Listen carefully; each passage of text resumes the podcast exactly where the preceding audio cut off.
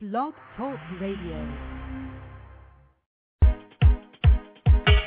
Now listen to the. The accumulative intelligence of mankind is what makes special amongst all of species.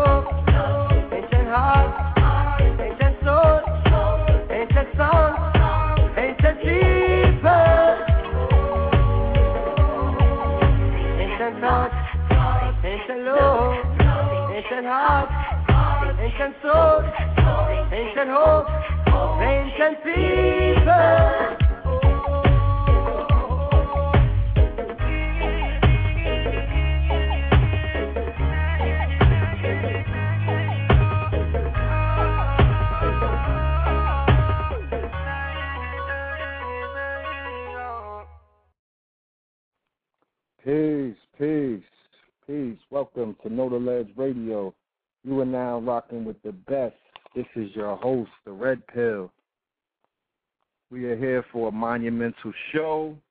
Tonight's guest is none other than the brother Elihu Pleasant Bey, otherwise known as Swift Angel, a prolific author, grand sheik, and a master more. And the topic of tonight's show is the malignancies of European Western Freemasonry. And um, we are definitely going to be breaking down some information that I'm sure has not been heard by the masses. And we are going to explain in tooth and nail who, what, where, and why Freemasons are who they are and why they exist, and who is Hiram Abiff, and what is your relations to it, and what is basically the um, the accusations that will be made against the um, the, the the the group that we call the Freemasons. So as I wait for my co-host to call in, I just want to say peace to the family. Thank you for joining us on this show. We could be doing anything else, but you're here with us, and we are definitely honored to have you wel- uh, to have you on board. So welcome. All right. Um, the song that we open up with is from the album Distant Relatives by the brother Nasir Jones. Oh yeah, and the Eastern Stars.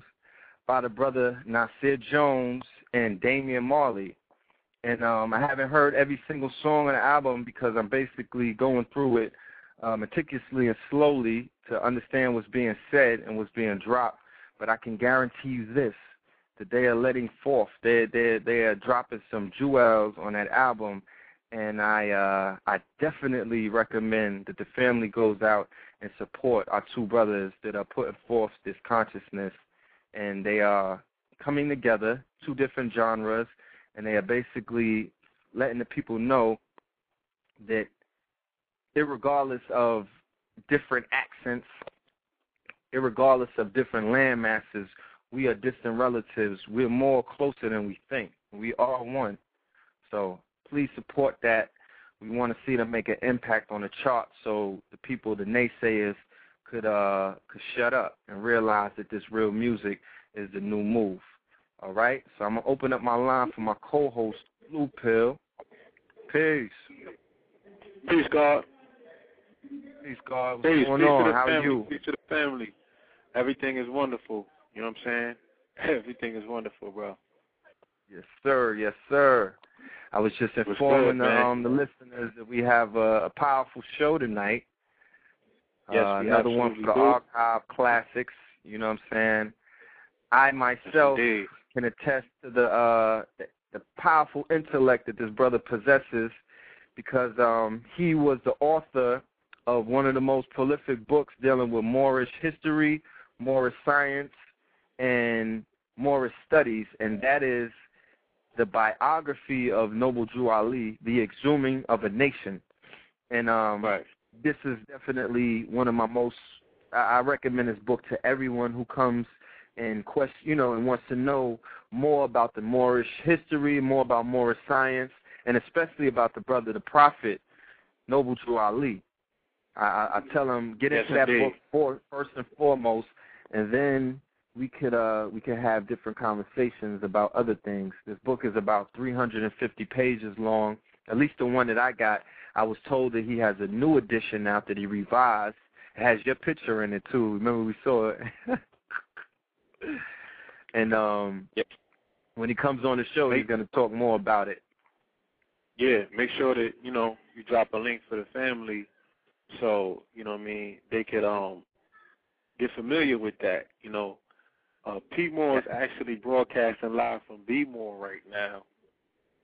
Be You know I'm I'm actually I'm I just returned to B-More. I'm at a lecture. You know what I'm saying? Where the topic tonight is manning up. You feel me? The brothers are here in honor of Khalid Muhammad. This event honoring Khalid. And the theme of the night, like I said, is manning up. And uh the basic theme is are we afraid to tell one another that we at war?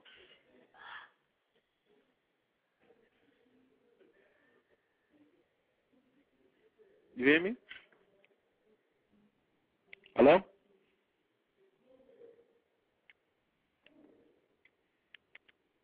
Hello?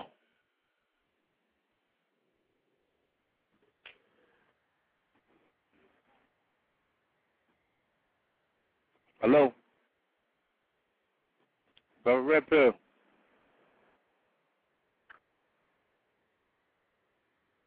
Blue. Yes, indeed. You hear me? Hey, I'm pardon me. Yeah, yeah. Pardon me.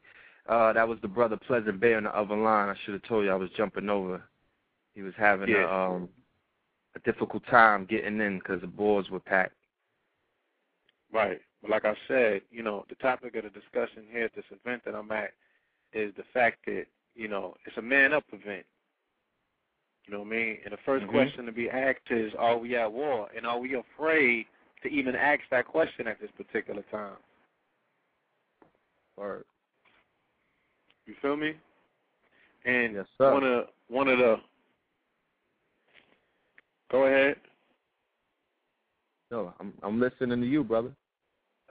Yes, one of the most pressing things that the brother just said from the podium, he said he said a proverb. He said, you know, give a warning and some will survive. You feel me? And there's this attitude Mhm. in the con- the quote unquote conscious community that, you know, oh, what happened in Detroit, you know, that's too bad and all that, but we need to, you know, we need to focus on levitating. You know what I'm saying? We need to focus on ascending. We need to focus on the Beru because the mothership is going to come and it's going to save us, and those things are just going to happen. You know what I'm saying? Mhm. That's the attitude, and I'm not seeing nobody man up about this particular situation.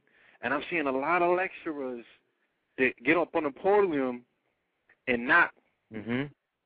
civil rights leaders, quote unquote civil rights leaders, you know what I'm saying, or the NBCs or what have you. But brothers like Martin Luther King and them dudes got on the front line and they put their neck on the line, for better or for worse. Whether people want to believe that they was pawns or agents or whatever, they knew enough to say, look, when situations is crazy, it's time to put your neck on the line. If you're moving with that particular spirit. You know what I'm saying? If you're moving with the spirit and you don't have fear in your heart, I'm seeing a lot of fear and people are hiding behind consciousness. And it's just another form of Christianity because instead of they thinking uh, a Jesus going to come out the sky, they think the spaceship and the barrel's going to come out the sky. You know what I'm Mhm. saying? Or they think that they're going to start ascending past the clouds or what have you when this all goes down. Now, I did the gematria on his sister. All right? I did the gematria. On, I went to the Kabbalah. I was listening to the brother Ma'at show the other night, and it brought me to tears when, you know, he had a sister on there who was spilling her heart about this particular situation. So before Mm. before the family wants to take a stance that what happened in Detroit has nothing to do with them because her grandmother was on TV talking about Jesus, okay? When you take Mhm. her, when you go in Kabbalah and put her name into the gematria, her number comes up 306, okay? 306 means woman. So that baby, Aiyana Jones, represented every woman. Not every melanated woman, not every Moorish woman, not every black woman, every woman. Hold on, brother. Okay? Now keep talking. So that was a sacrificial sacrifice of the woman principle. Okay? And then when you put her whole name in the gematria, it means the divine name. Okay? So that was a divine sister. That was an angel that we lost. Okay? And it's a sign. It's definitely a sign. And it's an impetus. It's a call to action. Whatever you do, do something. All right? So with that said, and that's just for the people who want to ignore the situation and act like it has nothing to do with them. Like I said, that's a that's they on that's an onslaught of the woman principle. So while you want to sit there and talk about big mamas coming back and everything, yeah, that's what that was. Okay? They slaughtered that principle and we know the number seven is also divine. So everything about that sister was divine. Yes, it was. And can you tell the family that it was so ironic and at the same time so divine that we were in Detroit when this incident occurred. and not only were we in Detroit, we were privy enough to be at a lecture that was given by the master teacher Phil Valentine Saturday. And what was his message to the people of Detroit who showed up to get the message? I mean, he shout out to everybody that did show up. Yes, shout out to the family. You know what I'm saying? Shout out to all of Detroit. You feel me? Just as we said sending our love. I came back to Bmore. Since I've been to Detroit, Bmore seems like a whole different place to me. You know what I'm saying? Almost somewhat Mhm. like a paradise. Detroit, Baltimore seems somewhat like a paradise to me after I've been to Detroit.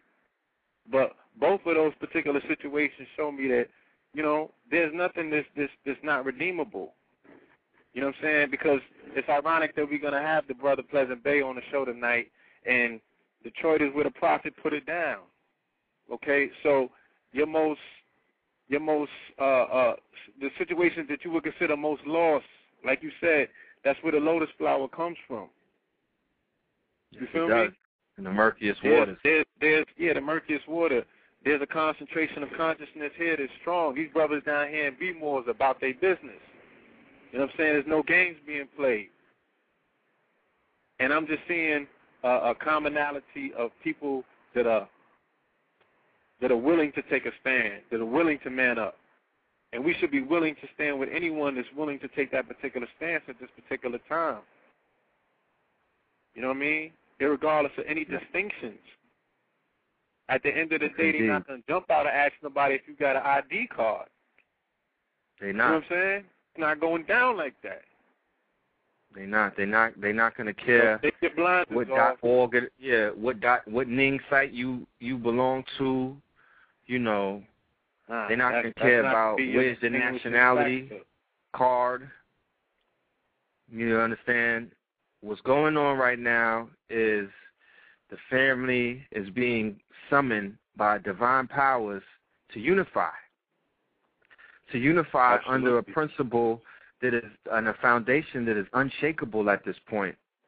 and what we have to do as the so-called conscious family, those who have their eyes open, those who have pulled themselves out of a deep sleep, is we have to demonstrate the best thing that we could do to save our people that are out here walking around dumb, deaf, and blind and don't know where they go. They they don't know where they're headed. The best thing that we could do for them at this point is we must join forces. We must unite.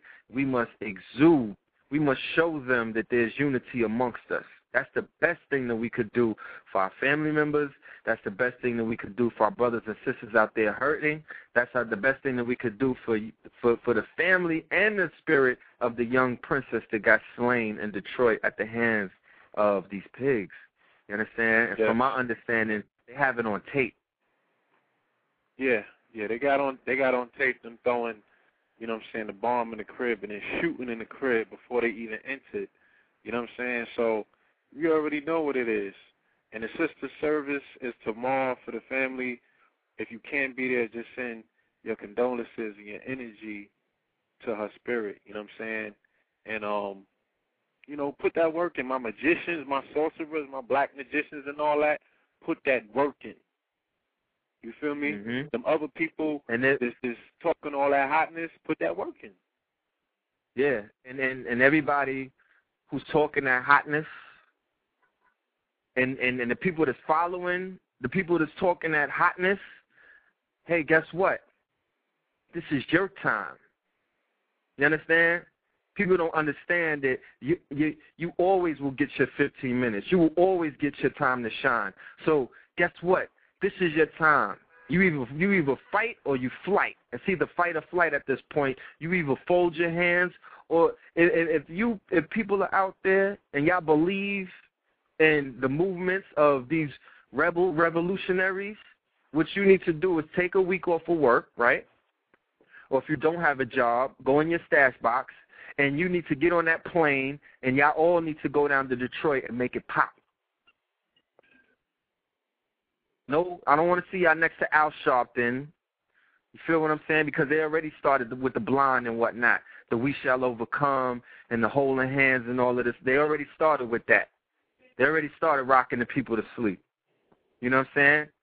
Everybody that's down with these crews and everything, get on the plane, get on the bus, go down there and make it happen. This is your time. The same thing that happened when Haiti went down. It was your time because everybody is so called for the people, African centered, you know, we must rise and everything. But the people in Haiti, we I, I spoke to people in Haiti. They never saw no red, black, and green out there. They never saw no fezzes out there. They never saw no uh, Nation of Islam out there. They never seen no star and crescent moons out there. All they saw was Caucasian missionaries out there. The red, so red when your time to shine, yeah, when your time to shine comes, it comes when you least expect it. But when you are prepared, when you are when you when you are having meetings and when you when you're doing uh when you're doing when, when you're preparing your people, piss poor preparation prevents uh poor performances. You feel what I'm saying? So it's all about having a plan and being able to implement that plan upon a drop of a dime. So when the Haiti thing popped out, when the Haiti thing popped off, the conscious community was still stuck in the midst of arguing and bickering and, and, and doing all kind of lower level, uh, uh, you know, just just playing themselves. Couldn't even get up enough money to send an airplane over there to drop some food Uh. on our people. it's it's it's just sickening. You know what I'm saying? And they want to talk about the the quote unquote dead, the unconscious. But when I was in the street, I remember if a dude slipped away with a little bit of bread, that was his head, right? They was like the feds. Mhm. You could have went to Panama and someone still was going to get you touched. Okay, Mhm. you could have slipped away. You could have been hiding amongst the Amish. They was gonna find your head and get you touched. But yet and still, here we are. You know what I'm saying? The motherfucker could tell me what the Nibiru looks like and, and, and, and all this other stuff. You know what I'm saying? They can tell me what the rings of Saturn is composed of. But you can't find in your time or your heart or your sciences, and your magic, to make something pop. You know what I'm saying? To make somebody collapse. At all. Mm-hmm. Look at the At all. scoreboard. It's a billion on their side, a zero on yours. You know what I'm saying? Yeah. You ain't putting nothing on Yeah. the board, B. Yeah, we are right though. You know, the spirit. I talked to the spirits last night, and we won this war. Yeah, man. I'm getting tired of that. But listen, before we bring in our Yeah. esteemed guests, I'm going to open up the lines for our brother to make an announcement. Uh, caller from the two one five seven five eight. Peace. Peace, peace. What it do? Can you hear me? Peace, sir. Yeah, what's up? What's going on, Red brother Blue I'm cool. What's going on, guys? What's happening? Peace, God. Peace, and Pooh. How you, man? I'm well, beloved. I'm well out here. Y'all going in as usual. So I, I definitely want to hear the brother Elihu Pleasant Bey Swift Angel number one come in and slay him. You know what I'm saying? Put this whole Freemason thing on, on on on the thing. You know what I mean? And for those like Sure. I thought, I'm cool be rocking this thing.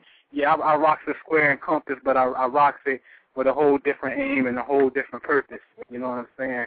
That's me. That's my mission. I'm in total overstanding of what I do with my thing. You know what I'm saying? But I definitely want to come in and, and shed the light on that and um get into that get into that deep aspect of Moorish history that has been suppressed by European Freemasons. You know what I'm saying? But um, let me make these announcements and, and let this show continue. You know, we got that we got the return to royalty jumping off down in ATL, so we coming back.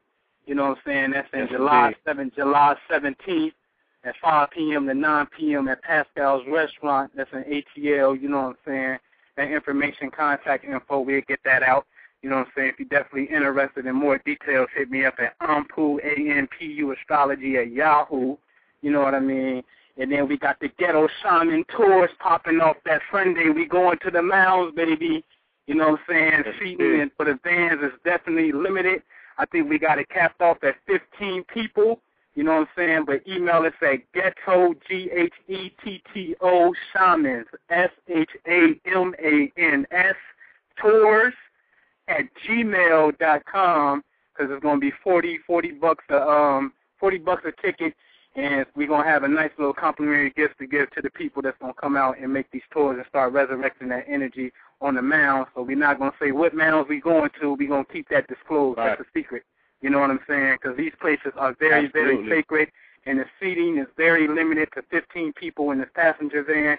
You know what I'm saying? So hit us up at Ghetto Shaman Tours. You know what I'm saying? And that tour would take place on the 18th, which is a Sunday, right after the Return to Royalty lecture that myself, Red Pill, Lady Offset be at, you know what I'm saying, Brother Majestic, you know what I'm saying, we all be up in that joint real live, man, doing it live. And that whole thing is building economics, what we're talking about right now, you know what I'm saying? So that whole thing, Return to Royalty, is properly building with the economics. And definitely everybody be out on the lookout for the new face of Know the Ledge Media, you know what I'm saying, that's coming with a whole new face and a whole new paradigm that we're going to be talking about at a later date, you know what I'm saying? And that's going to be it, guys. Absolutely. Y'all brothers do what y'all do. B-More, enjoy yourself out there and B-More, you know what I'm saying? Yeah, And, uh, I, I, I, touch, I touch base with the brothers in B more. They're gonna take me to the mounds out here tomorrow. Okay, Uh-huh. it's a lot, a lot of things popping. You know what I'm saying? As as we continue to resurrect the energy of these mounds, the mounds are just opening abundance. You know what I'm saying? They just raining down abundance on us. So I got like five or six more states lined up for us, No all doubt. through the South. doubt. So No it's, doubt. it's, it's, No doubt. popping. No know what I'm doubt. Hit me up. Hit, yeah, hit, hit me up when you do. I'm gonna take the bowl to the Queens Mound over here. So when you on, I'm on over here. You know what I'm saying? And then we gon' we gonna go Yeah. in at the same time. You know what I'm saying? Exactly. So we do we do it that way. Deal with synchronicity and whatnot, man. But I ain't gonna top the lawns, man. I'm gonna hit y'all up. You know what I'm saying? I'll definitely be on and support. Much love to the family for coming out and supporting us every night. You know what I mean? And keep it going, man. I'll holler at y'all later. All right. Peace, dog. All right. All right. Peace. Indeed. Are we ready for tonight's guest? Hello? Well, I guess the brother's on the other line. But yeah, family, you know what I'm saying? The uh we are also returning to Atlanta, I believe, next weekend. We're going to be at the uh, Sophia Stewart lecture. She's going to be doing two or three days down there, I believe. And we have a lecture on the 30th in Atlanta. I'm wait for my brother to come back Memorial on, on weekend. the line. Yeah. Can you give him the details about that as well? We will be back in Atlanta Memorial Weekend. The uh we're working it's not solidified but it might be at the Tupac Memorial Center in Stone Mountain. I mean, I, it has to be there. I need to be there. Absolutely. You know what I'm saying? Yeah. And that that's that'll be the lecture that we'll be doing on Memorial Day. We'll be in Columbus, Ohio on Juneteenth weekend, the 12th and the 13th. Be in Columbus, Ohio. Um, let me pull that up. And we will have special guests New York Oil and Professor Griff, Red and the Blue Pill. And uh, Right. that will be classic as well Yes, indeed. because you know all yeah that that's pure fire right there. You got New York Oil, y'all should all be lynched performing. You got Professor Griff, Minister of Information, and you got the Red and the Blue Pill. Take two and see me in the morning. and, and we uh, and make it our two day event. Yeah, after we So we'll be that, doing we a gotta workshop. trek back up to Michigan. You know what I'm saying? We got to go back to Detroit because the brothers Yeah. is hitting me, and they definitely are asking us to come back out there. You know what I mean? So Yes, we got to touch base and get back Um, to the D. Yes, sir. I don't want to waste any time because the brother was having a hard time getting through. So I want to open Yes, up the please bring the line four three four four eight zero.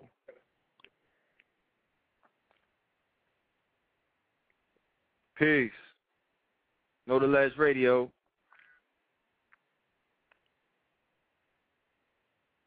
Peace to the four three four four eight zero.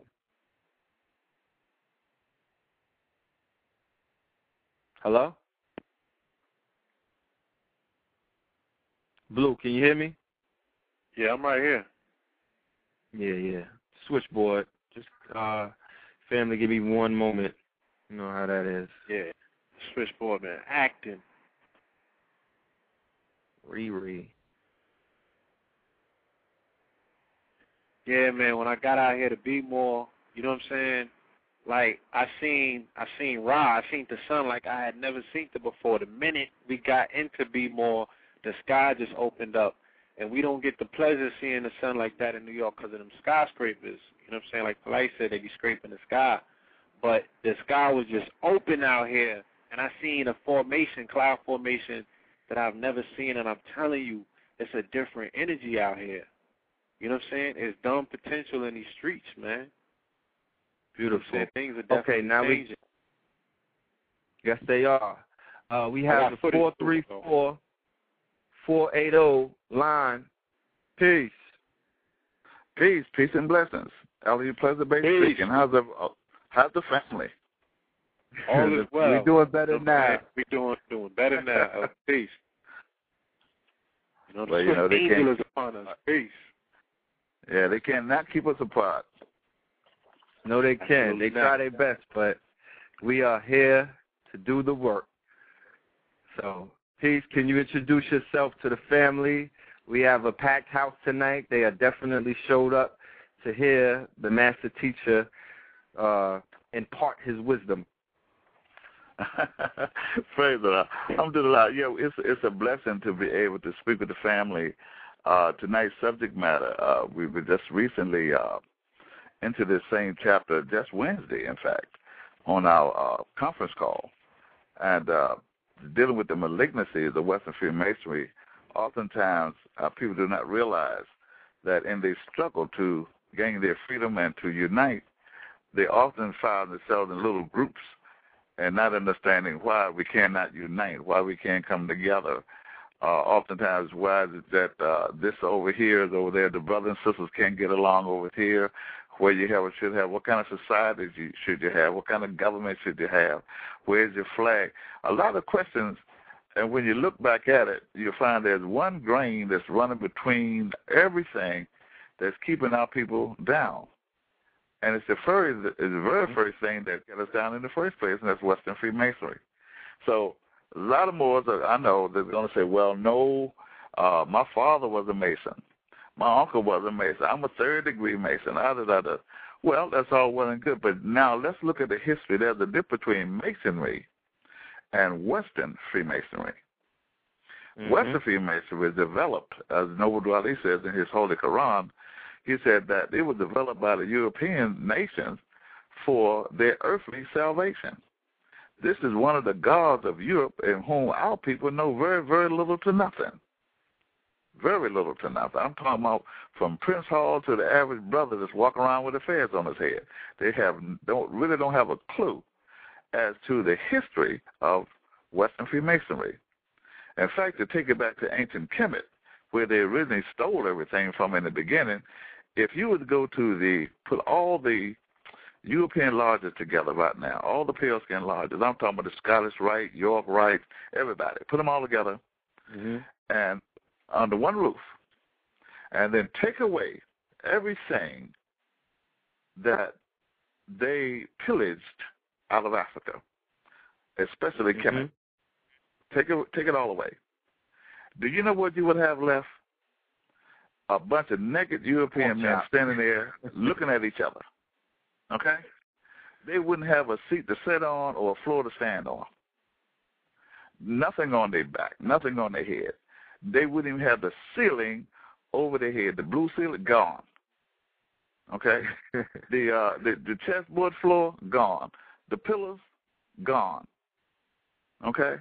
Not to mention Mhm. the the world famous headdress of the Moors of wisdom, the fez, gone.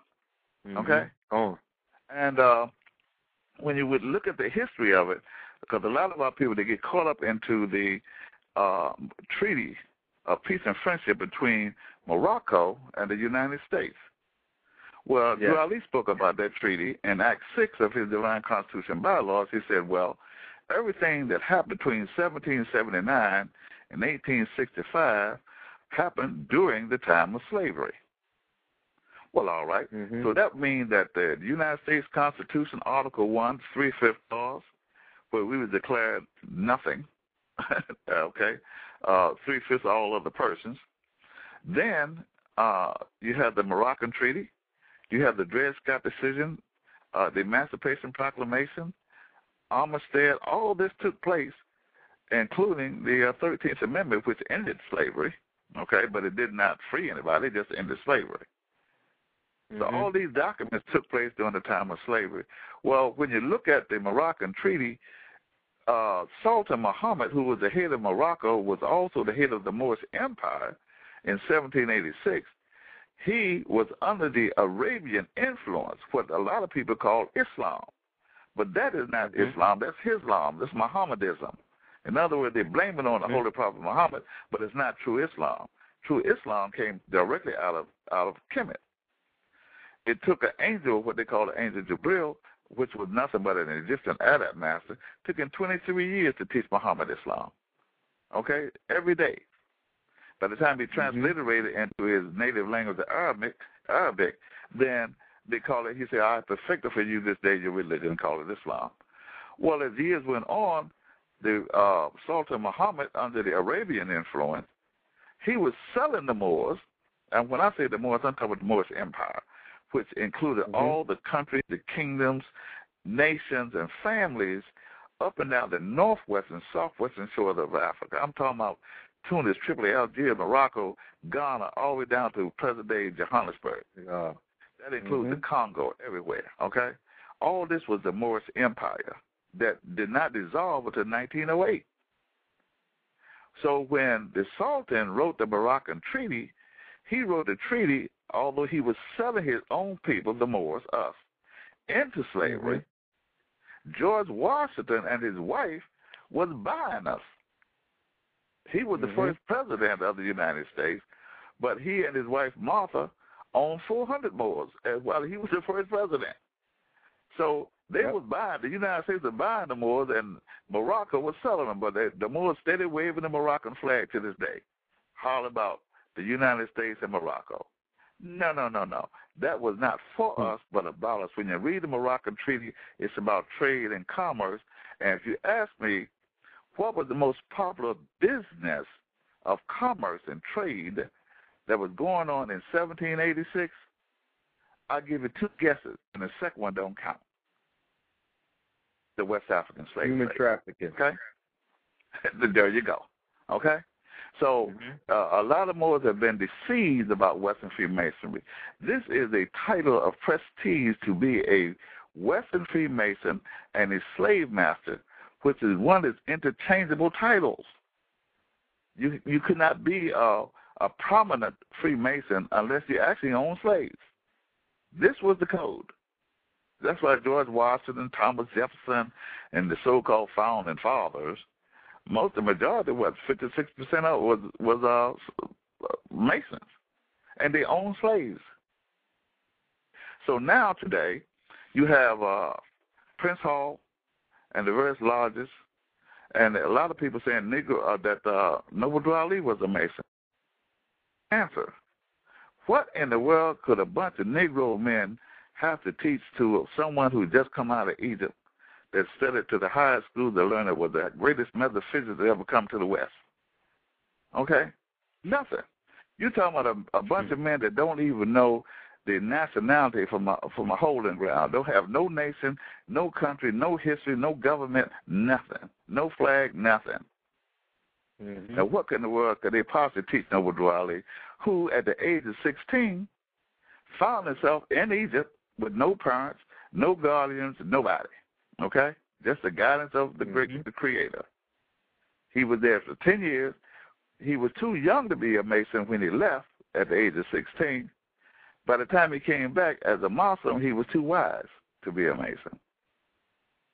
Mm. Okay? Because he brought, there's not a Mason in the world that would bring, give you everything that it takes to free our people as a nation of people. Being one free national name. Not one Mason. I don't care if you're talking about Clarence Thomas or anybody, the Boulé from Bill Cosby on. It don't make no difference. Okay? There is not a brother who is a part of the Lord right now that has the power to free his own people, although they say we are free, ancient, and accepted. But this is a lie. Because how free uh, are are people, how free are you going to be without your women and children? How ancient is a Negro? How ancient is a black man? How ancient is the African American? They was all made right here in America. So how in the mm-hmm. world ancient is how ancient can that be? Okay? And accepted who in the world, although we done fought everybody for this man on the planet, but what nation on earth accepts the African American man? The African American people. What what what people? What nation? What country? would come to our aid right now if the United States through FEMA, who has a what 106,000 uh, railroad cars on the track right now, at uh, over 800 concentration camps open and fully manned and operating.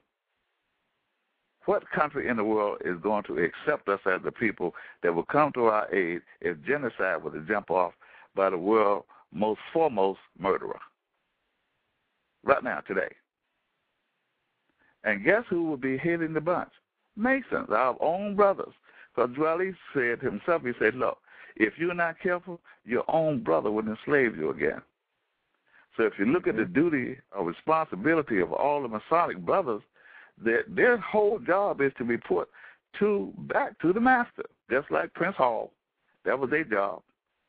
The British came over, they were snitching on the on the on the people here, the slave masters, and then when the slave master would go back, they would they would tell the slave master what the British were talking about. That was their job. Why? Because they didn't have a government or nation of their own. They didn't have no lodges of their own, no society. So who else could they report mm-hmm. to? The Mason was so rapid that in 1865, when they, when they abolished slavery, they got so ticked off they created the Night Riders, known to this day as the Ku Klux Klan. Oh, All of a sudden, they mm-hmm. just appeared and these people ran rapid up and down our necks and backs through our communities for 100 years, from 1865 to 1965, without interference. And they were doing it so good, they even had to uh, create a whole new word called picnic. Because they was picking a, what they call, you know, every week. Mm-hmm. Just pick one out of the crowd. Just do it, like Tulsa, Oklahoma. Okay? Just do what you want to do. Please kill a bunch of them and keep it out of the newspaper. Okay? You have because a, they run you have everything. Excellent, yes, you have an excellent passage in the book that explains in in in, in plain English and in detail what happened to our brothers and sisters in Tulsa, Oklahoma. Can you please get into that? Oh, that Black Wall Street? Oh man, that was terrible. Yeah, that was terrible because what happened uh in in Tulsa, they originally started out keeping washing babies and scrubbing floors across the track like everybody else, the Jews and the so-called blacks. Okay, but something they they got together business wise, and they began to pool their resources, pool their money. In fact, they they the average dollar would turn over in their community 17 times before it would leave. So they became rich. They became they had their own banks, their own stores, their own businesses. In fact, some of them would catch the boat and and and travel to France just to shop. That's how much money they had. Well, that was too much prosperity because why? There was nobody to babysit. And so what they did, they went to the National Guard Armory, they emptied it out, they had planes, they cordoned off uh I think it was about seven or eight blocks, prosperous blocks of the whole uh community. And bombed the place with the people in it. Mm-hmm. I mean, genocide. Okay, mass Mhm. grave. And do you know, no one heard about this or even said anything about it for nearly 50 years before it came out. Mm-hmm. That's masonry. That's the real masonry. All right, right in the courts. Okay, and a lot of Moors they'll come to the different organizations and temples and lodges and whatnot, and they get a little hint of the taste of the freedom. And the very first thing they do is run straight back to the European quasi courts with with their freedom. Uh, if Master, is this all right? I'm a Moorish American now. I'm, I'm Washington now. Is it all right, Master?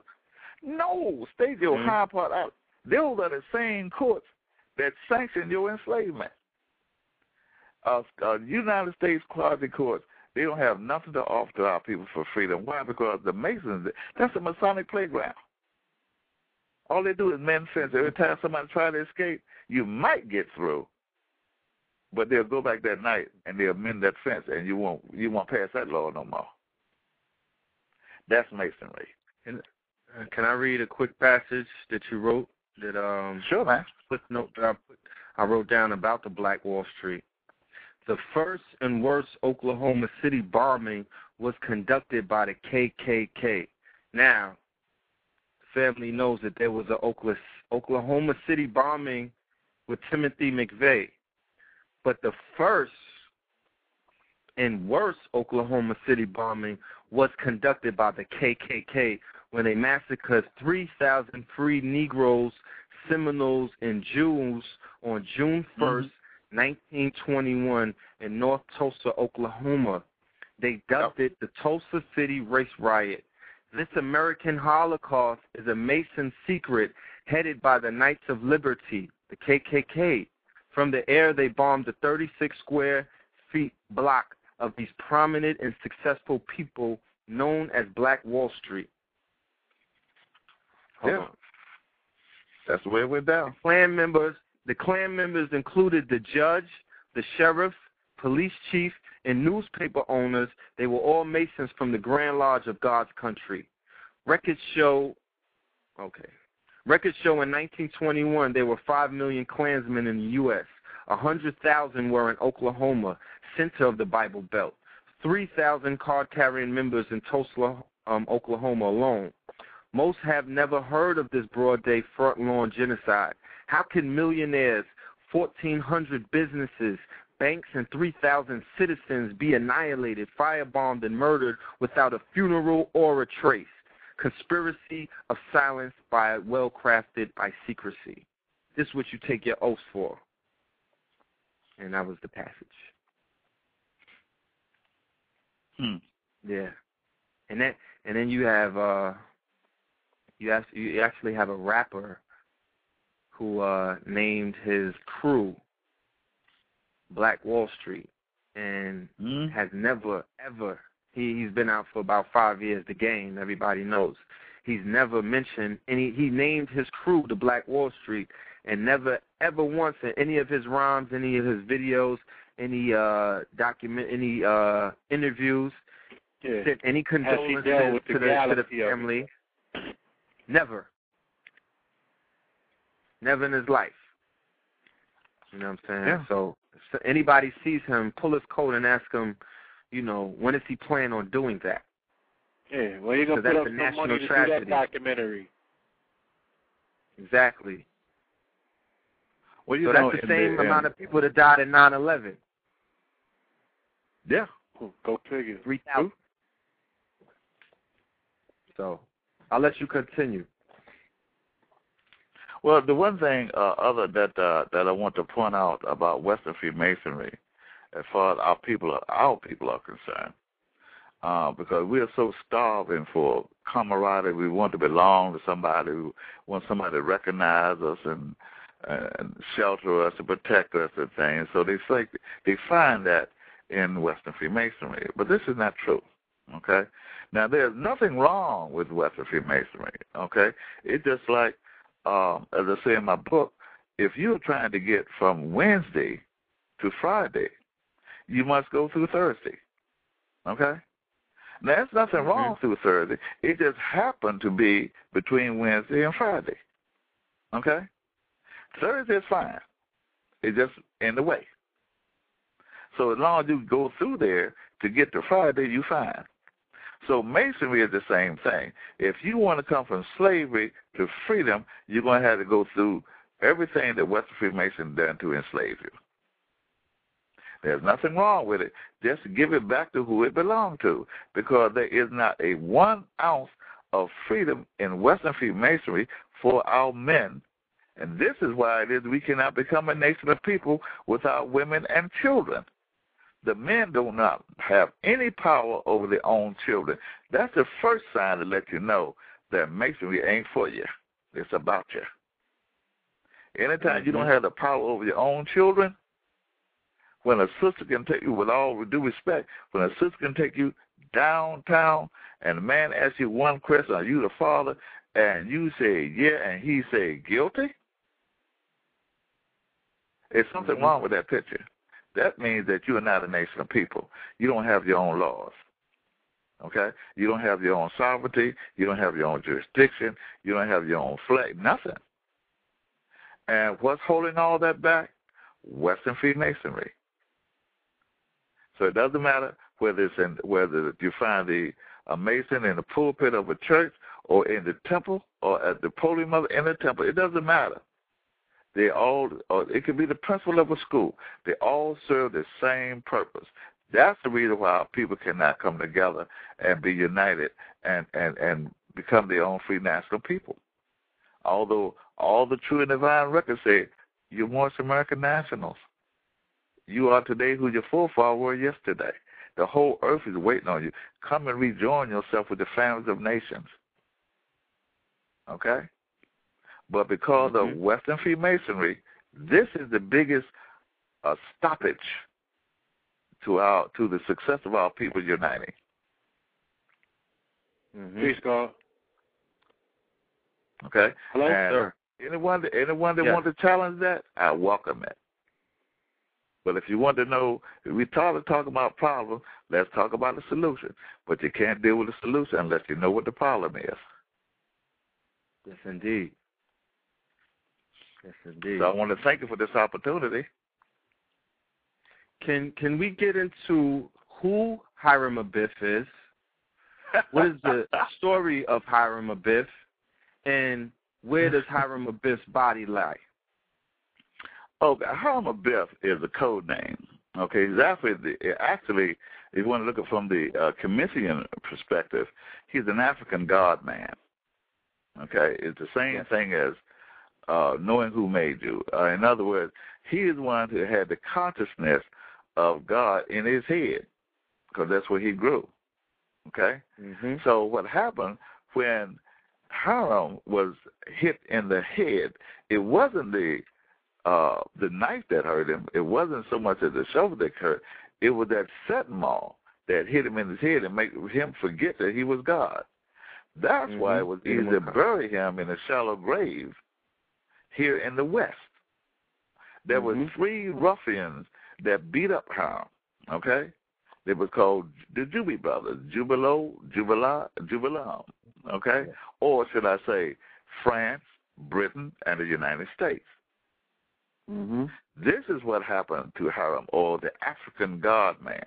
Call him what he is. He's the African God man, the same one that they have the uh, the Great Seal, and they got the African God man detached from the rest of the human family, or should I say, the all-seeing eye detached from the rest of the pyramid. The rest of the pyramid is the nation of the earth, but they don't have God. Without God there, the God man, then what what power can it have? That's why they got 1776 at the base of it, and Moors love that Great Seal, not realizing the Great Seal is about them and not for them. We never made a Great Seal with 1776 and Roman numbers at the bottom of it, that unless it was a tombstone. Mm-hmm. Okay? So when it comes down to Hiram Abiff, this is a, a code name that the Masons use in their lodges. As you look at the lodge, you see there's a coffin in every lodge. Okay? Mm-hmm. And on the coffin is a five pointed open star. And in that coffin is Hiram. Okay? And he will be Hiram You- because he do not have his free national name. The only way he can come out of that shallow grave whole and intact as one nation of people bearing one free national name is that he has to have the master grip. In other words, he and God must become one. They must take his will and the will of the Creator to become one, and then he can come out of the grave. But that's the only way he's going to make it because he's a God. The only way you can keep a God man there is to not let him know that he's God. Mm-hmm. That's Hiram. Hiram, the African God man, in the shallow grave of the constitutional laws of the United States of America. Buried, Mm-hmm. even after the extension of the 13th Amendment into the 14th Amendment. There's 145 years of de facto slavery that's been going on here in this country since 1868. That's Hiram. And it's such a shallow grave that everybody can see him, and he can see everybody, but he can't produce nothing. He can't participate in the Olympics and get no credit for his family. He can't produce no nothing and get the credibility. Even his women, no matter what his women do, uh, Jonah, Tracy, Turner, whoever, okay, it could be Monique. it doesn't matter. But it gets no credit that goes to their nation of people. If you want to see a real woman, look historically at all the things that women have ever done. And I guarantee you, whenever you see their name and their contribution, look at the third thing, you see their nation. Okay? Mm-hmm. For which they represented. But our people, no matter what they contribute, and we built the United States while we was in a coma. Sleep. Didn't even we built this country by mistake. Didn't even mean it. Yep. so what are you saying we can do when we're awake consciously? I mean, we see evidence of what we could do when we are awake around the world for those who can see. So ah, yes. I want to read also another passage from your book, and it's a quote by the Prophet Noble Drew Ali. He said, All "We are a clean." He said, "We are a clean and pure nation, descended from the inhabitants of Africa. Do not desire to amalgamate or marry into the families of the pale-skinned nations of Europe. Neither serves the God, ne- neither serve the gods of their religion, because our forefathers are the true and divine fathers of the first religious creed. For the redemption and salvation of mankind on earth, Mankind on therefore we are earth. Therefore, we are returning the church and Christianity back to the European nations as it was prepared by their forefathers for their earthly salvation. Freemasonry is one of the gods of Europe and was created for the earthly salvation of pale skinned nations. It was brought across seas and woven into the constitution of the nation 20 score and four years ago. Oh That's man, wrong. You get no argument here. No, I'm just saying, but you know, you have some they they need to hear it so they can never question who he was. So, you know, thank you for even having that in your book. And for the family that's listening out there, can you tell them the website that they can visit to pick up the uh the, the, the new version of Exhuming of a Nation? Oh yeah, I got it on special sale right now too. It's only thirty six ninety five. It's seven hundred pages, by the way, because I incorporated both books into one. And uh, they can go to uh, Seven Seals www dot seven s e v e n seals s e a l s publication with an s publications dot com. So that's seven seals publications dot com. It's right down the front page. And it's the first book of freedom, guaranteed freedom for the salvation of all 60 million of our people. And, and we own all this. We got a mandate uh, that's over in Geneva, Switzerland right now that declared that we own not just the, what is called the North America, but Central and South America and all the adjoining islands. All this is a maximum. All this is Moorish land.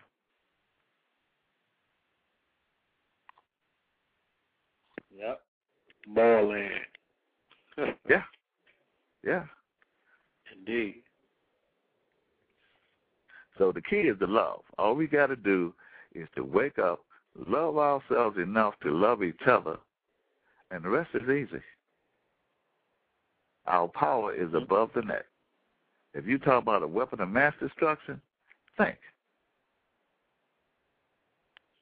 All you got to do is think. It's not in the H bomb. It's not in the planes. It's not in the pistols and guns and rifles. Okay? In your head. You can actually stop your enemy, your worst enemy, from even before they they can't even agree to do nothing to you. You can stop them from thinking. That's how powerful love is. And when those chakras, that's what Drew Ali introduced the seven seals. When you line the chakras up properly, then you become God again. Yep. There's your power. The seven seals, the fix is being solved. When your will can reach the deific will, there's not a problem.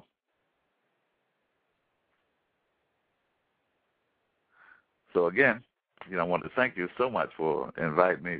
Sorry about the disruption, not being able to tune in. but uh, we're here. So anytime I can be of a benefit uh, to you, your brothers and sisters, uh, just call on me. I'm here. That's what I'm here for. No doubt, indeed. And uh, we honored to have you on the show because you know you are definitely uh, one of our most prominent scholars of this generation, and we have an audience that deserves your wisdom. They deserve to hear the information that you have that you have put together. So you know we're just honored to have you. Um, I was I just, like the I was very humble listening to call each other God. I like that because that lets you know who made you. No doubt. No doubt. You made a very good analogy about the way the game hunters collect the heads of their prey. Going to many Europeans and other people, their residents, they have uh, the heads of buffaloes on their walls, the heads of lions on their walls, the heads of deer on their walls. And then you said by them wearing the fez in these lodges and our royal headdress, our crowns, represented the same thing as the capture of the great game. Can you get into that more? Oh yeah, without a doubt. Uh, this is their way uh, of having uh, showing that they have actually conquered the continent of Africa and all its inhabitants. So what they do, they carry it into the lodges from the Temp- Lord Templars to the uh, to the Scottish and York rites. And what our people, the men of our own race, don't realize is that what they're doing, uh, even uh, in all of masonry, uh, there's only three degrees. Okay, all that uh, 32nd and the third is only three degrees. You got apprenticeship, fellowcraft, and master. That's it. Okay, and even at that, the very first thing that we teach our babies, and that's who made you, the great God. But that's the last thing that a Mason find out. Okay? The very last thing a Mason find out. And he's got to go through buku money and all kind of things when the very body of Yehoshua is still right there looking like an African like he always been. But they had to pay the extra money to the Pope in order to go see the body of Yehoshua that's still there, right in Jerusalem right to this very day. Okay?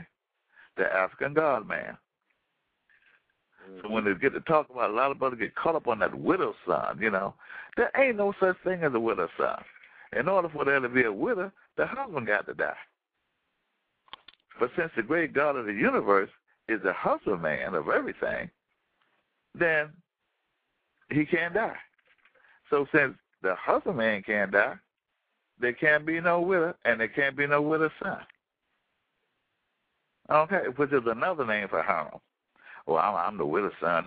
No, you ain't. How way you gonna be a widow son and the, and the man ain't dead? Come on now. If you the African Hmm. God, man, if you God, then and I hear I love hearing the brothers address each other as God because that keeps you on your toes. That makes you have the God up, not man up, but God up. Got okay, God up. keep you on your toes that way. Yeah, God up. Okay, and once you do that, you don't have the problem that mortals do because you are beyond that. Speak the language of the immortals, and you don't have you don't have the shortcomings of a mortal. Because if I say "What's up, nigga," that's a mortal language. You're a mortal now. Anything could be done to you. You you don't have any you, you don't have any roof over your you know you have a roof over your head at that point. So what up, God, or what's up, noble, or what's up, more, will have you living in immortality. So yes, you know, we must change the way that we address each other because that reflects the way that we see each other. I see my brother as God, so that's how I address him. Well, you know, in uh, in Sanskrit in India, they have a term when they greet each other, and they got that out of Africa too. They say namaste. Uh, Yeah. The term namaste, what it means is when you greet each other, you say namaste and you bow slightly. You never take your eyes off the individual because what you do, you're recognizing the God in that person. Namaste. I recognize the God in you. And that's what we're talking Right. about now. Being able to, when we see another brother, when we see another sister, even our children, then we recognize the God that's in them. You talk about love, truth, peace, freedom, and justice. That's God. Okay? No doubt. Indeed. Now we'll be on the of God, um, Brother Pleasant Bey.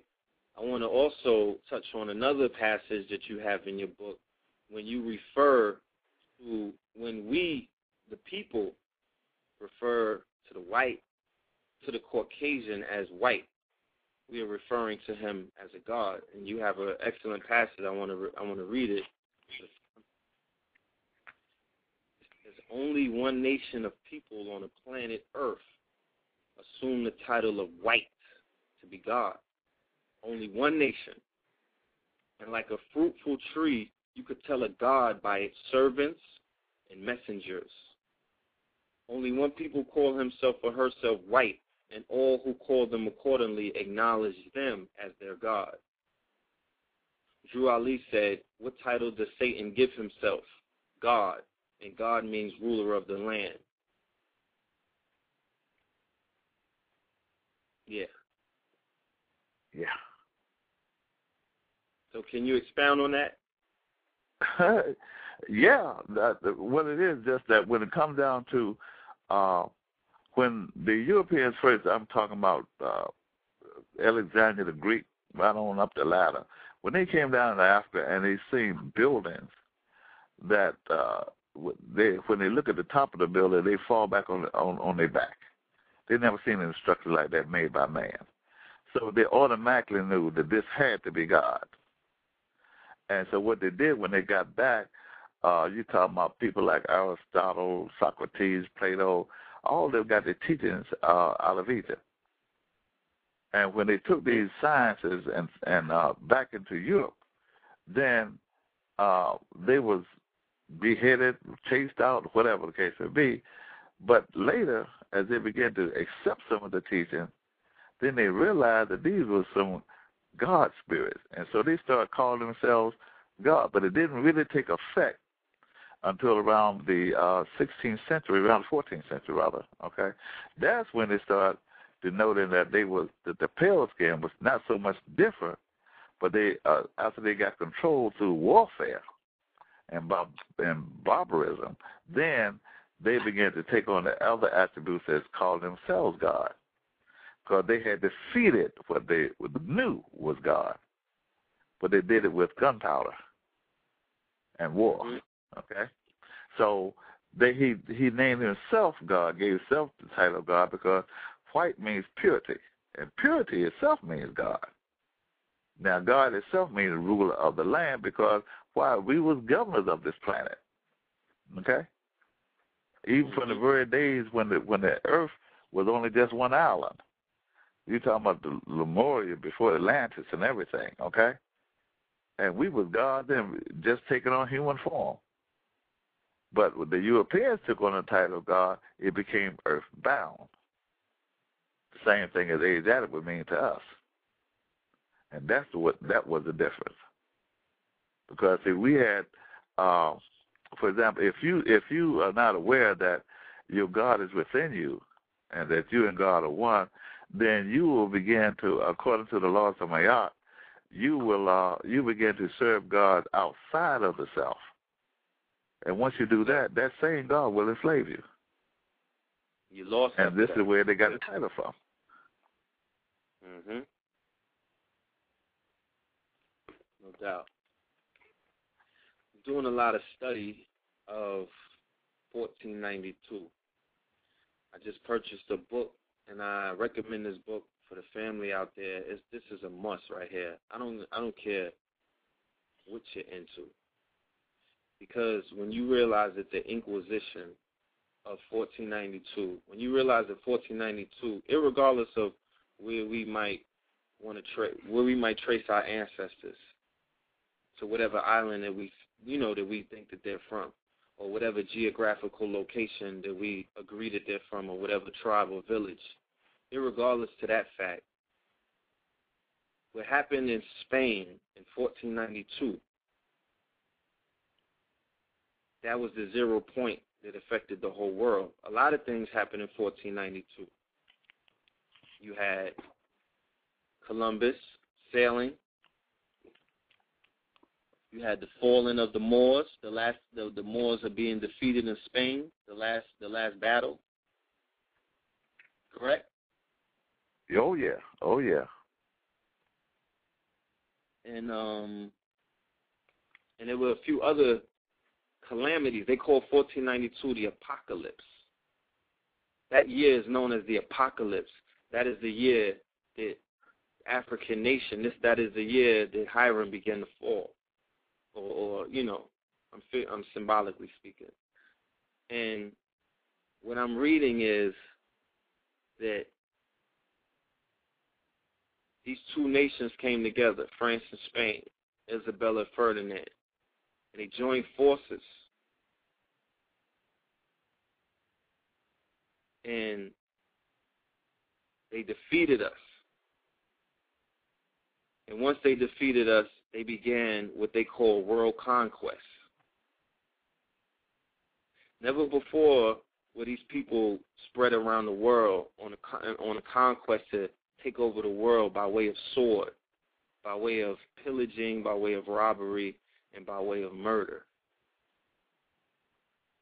It was our people that were the last vestige right there. We were the last warriors that stood up to the empire of the beast.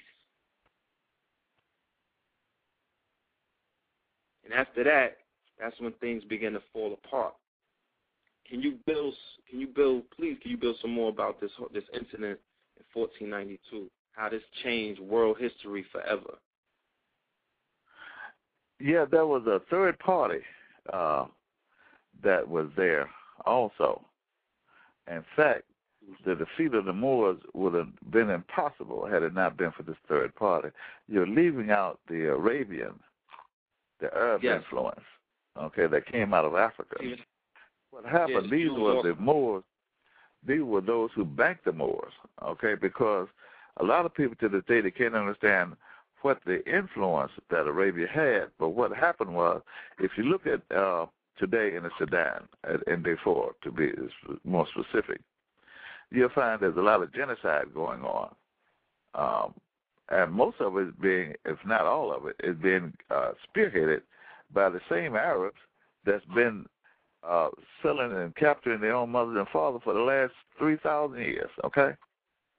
So if, when they came across Africa, they divided the brothers, the families, and the nations according to, they said Islamic law, but that was not Islam, that was Islam and they divided the nations that they came across according to the way that they accepted the Arabian version of Islam. And those that they admired, they would call them caliphs and sultans and what have you. And the rest, uh, the other 99.9% of the people of the government or the family or the nation was only right, they were called infidels.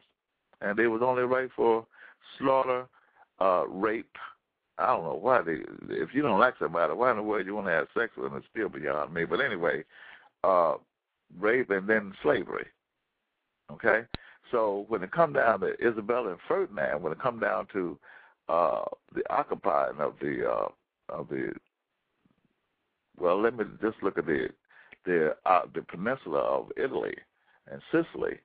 Uh, we had occupied that area for so long that we created and amalgamated with the European people that we created two new nations of people, the Italians and the Sicilians. So when the Arabs came up in our in our back, no one knew the most Moors from the rest of them because we all looked alike, but we were thinking differently. So when they had the Arabian influence and they joined with what is called what is called the Christian Crusade, but it's actually was the Catholic Crusade under the um, Isabella and Ferdinand, and the Arabs joined with them and backed the Moors. And those who survived the onslaught of during the Juma, okay, um, this is the reason why Noble Ali put the Moors on their feet to pray. Say you never prostrate while you're in enemy territory.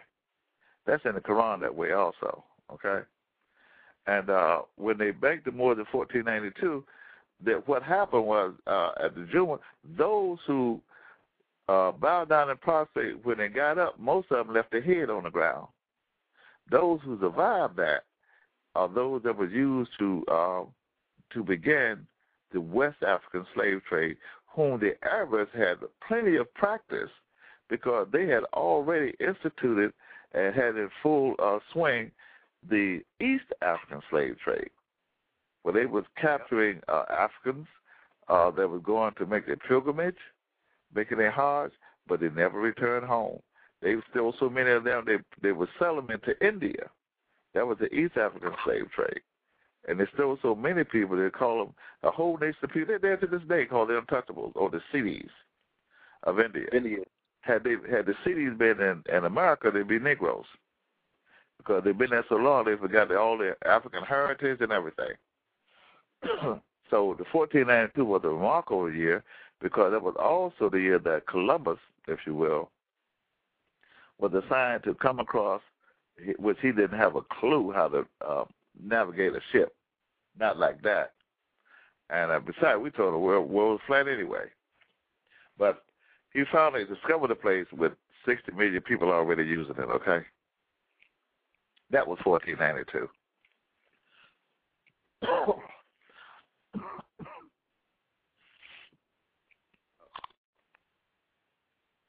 Definitely.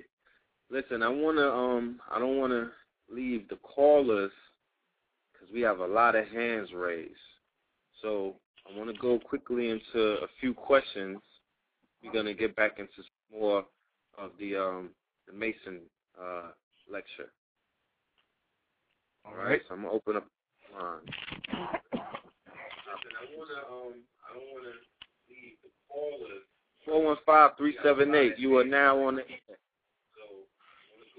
So I'm gonna into a few questions. We're gonna get back into more of the. Uh, all right. Gonna open up the line five one three two nine five. Know the Ledge Radio. Peace. We're now with the best. Over one hour. Eh, good now.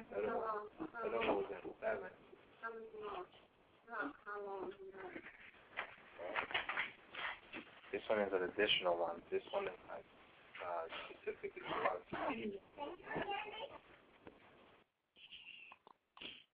All right. Go to another call. Callers in the queue. If you have any questions, please raise your hand. And if you don't have any questions, then press the one button uh, if your hand is already raised.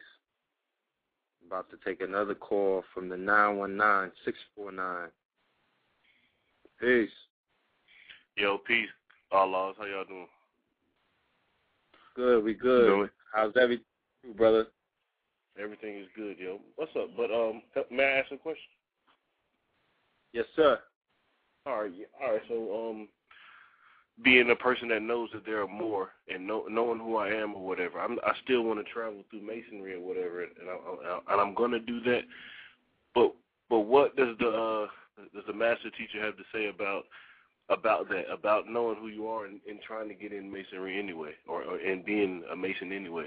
Is that a bad idea? Is it a good idea?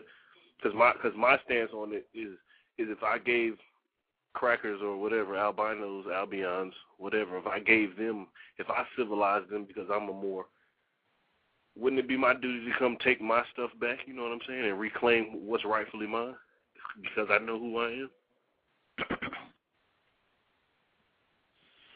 Well, uh, my answer to that question is is that if you have something that is pure white, it could be anything, sheep or something, and or and, and anything, anything precious, and then someone took it from you, contaminated it, um, with all kinds of filth and, and whatnot. Would you want it back?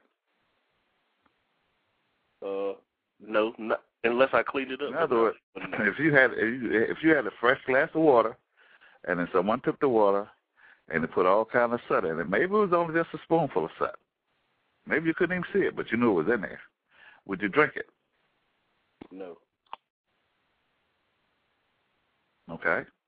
So that's what happened when the Europeans got a hold of what they thought was love, to peace, freedom, and justice out of Egypt, out of Africa, and they contaminated it, okay, and then fed it back to the Moors.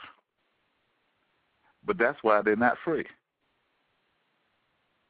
Now, had it been what it was originally, then they would be free. Why? Because they'd be serving themselves as God instead of serving the God outside themselves.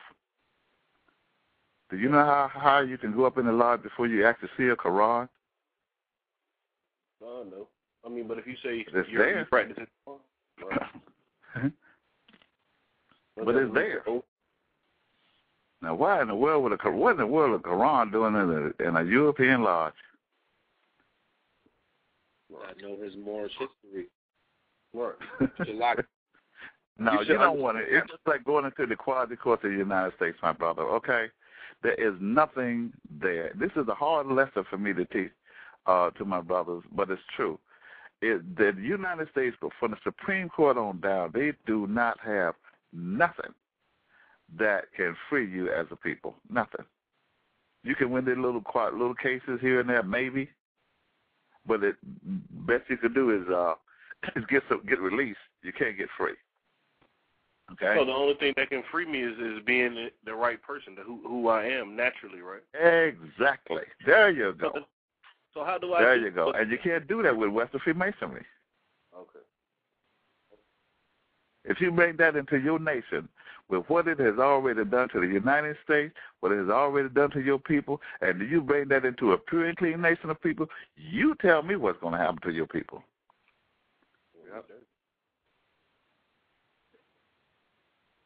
Would you want to bring Western Freemasonry into a pure and clean nation of people with your women and children? No, I, oh, uh, no, I guess not. Well, then you've answered your own question. Because you're all knowing anyway. Right.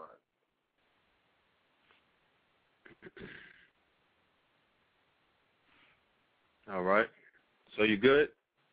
Yeah, appreciate it. Peace. Listen, you meet me. I'm Yeah. All the All right, peace, my brother. brother. All right, we're gonna go to another call.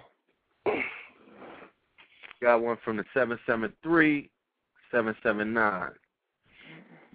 Chicago.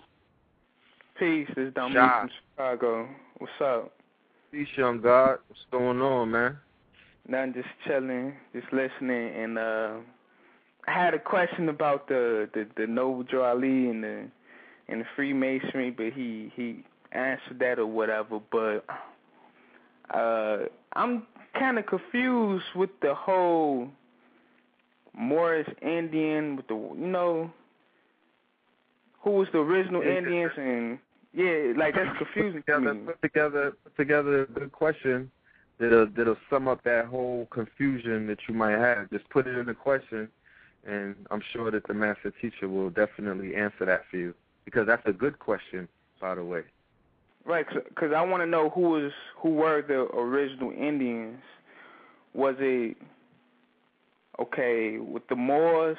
I'm not for say black or whatever. Was it the Moors, or did we adopt the uh the red man culture or whatever? That's what I want to know. Okay, you ready? Yeah.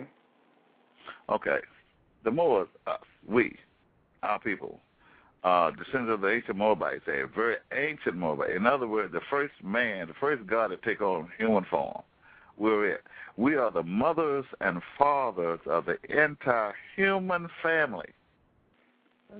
Make no mistake about it, okay? We are the mothers and fathers of the entire human family. Now, let me help you with this Indian mess, okay?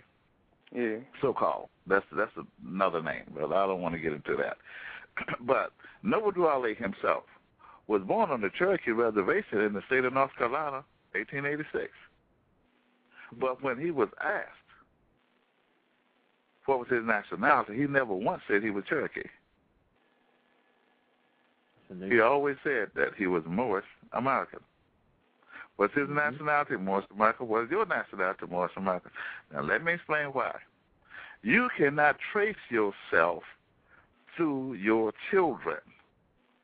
If you want the genealogy, if you want to trace yourself, you must start with who your forefathers were and keep on getting up that way. Not through mm-hmm. your children. Okay? We are the ones that paved the way and brought our Canaanite children here to this continent, right across the straits. Brought them right here. They were Canaanites. You call them today, they call them Indians. Seminoles and Apaches and so forth and so on, okay? But Yeah. they are our children. We the one that brought them here. In fact, with so much so, they built monuments and mounds and things in our honor. They loved us so much. They, they them basalt heads they got down there in, in Central. uh, They had bodies underneath of them. They eight feet. The heads is eight feet tall, perfectly sculpted. There was bodies Exactly. underneath of the heads. Okay, that they built in their regard because they looked at us as who we were, gods. They Okay, and they know they I'm they know who that- their parents are. right. Yeah, can I So make a comment as well? say, uh, that that uh, when it comes to tracing yourself, you cannot trace your Moorish identity to a in a tribe of so-called Indians, be it Yamanchi, Wachita, Wichita, Apache. It don't make a dime worth a difference. You cannot trace yourself because when you get to their beginning, you're gonna be standing there looking silly with a hump on your back. Right. I, You I can't trace yourself to your own children. Right. I Okay, kind of figured that out sorry. because you know it just it, it got kind of confusing. I'm like, you know, well, who the original Indians? I'm hearing about the Moors and then the Red Man, and I was like, okay, well, I just ask somebody who really know their stuff, or I try to do the research, or I tried, still stuck at a standstill, whatever. Well, I guess you cleared Okay. it up for me, and uh, I want to ask The the- master word uh, descendant. huh? Descendant is the master is the master word here is descendant. Right. That's what you use to trace yourself, descendant. Brother brother on Pleasant Bey. The young Fine. god that's on the phone is from Chicago. So can you share with the family as well as sharing with the young god the importance and the history of Chicago when it comes to the Moors? uh, yeah, it's not very pretty. Uh, but um, Chicago, a lot of more than Chicago to this day, they call Chicago Mecca. But you must mm-hmm. remember, Mecca is a term that's used to represent the center of the world's highest thought where God and man becomes one. That's Mecca. Okay? Where God and man becomes one. It's the center of the world's highest thought. Now, mm-hmm. correct me if I'm wrong here now, but Chicago is a very gangster place that jailed Noble Drew Ali twice. Of course, Detroit did, had a little time at it too, before they killed him.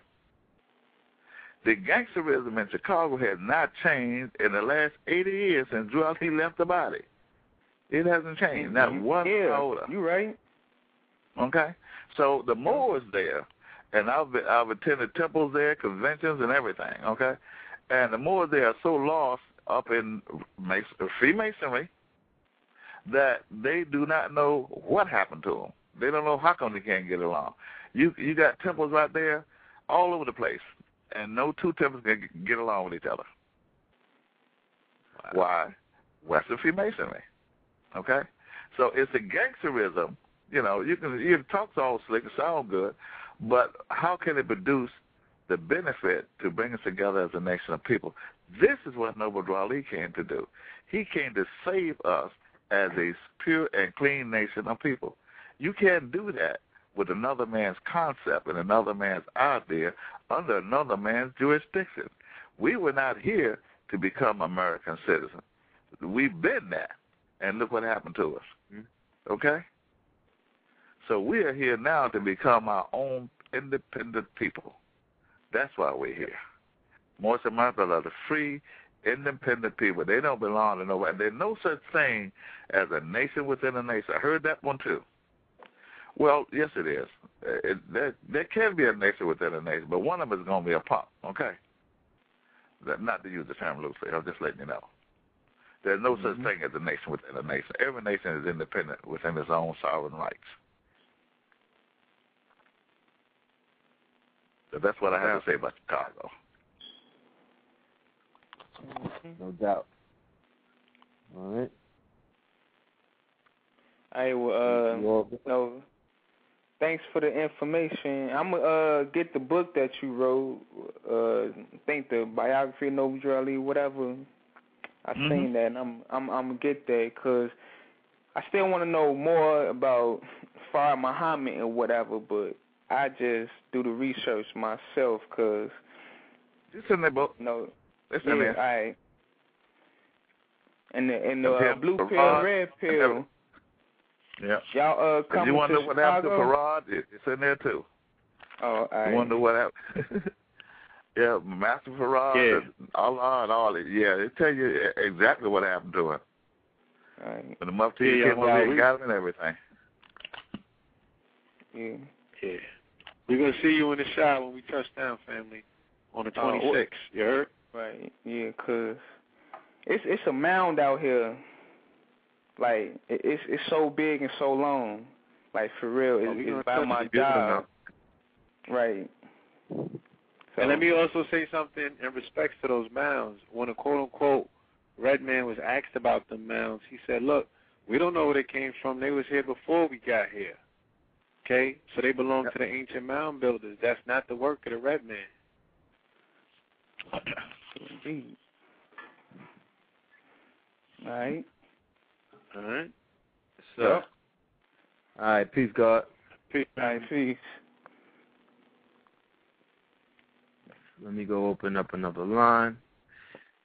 Uh, five seven one two one four. About to open up your line.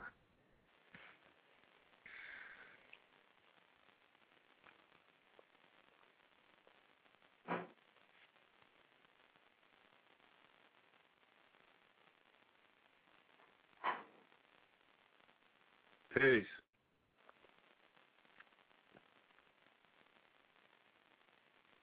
Yeah, it's acting slow again. Still acting up? I'm no, here. it's coming. It's just the, it's just the mic. Yeah, it's just the thing when you open up the mic. Right. Thing's still spinning.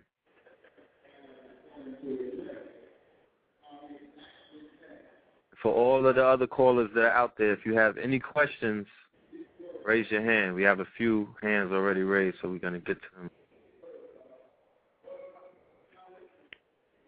Yeah. Did you have a question that you wanted to ask, uh, Lou? Um, a lot of my questions have been answered. You know what I'm saying? And sometimes you Yeah. get the best answers in the world just by listening. You know what I mean? No doubt. Indeed. So, absolutely. Uh, Will you be know, doing any lectures I- I- anytime soon, Elder? Uh, yeah, I see. I'll be going to Oregon.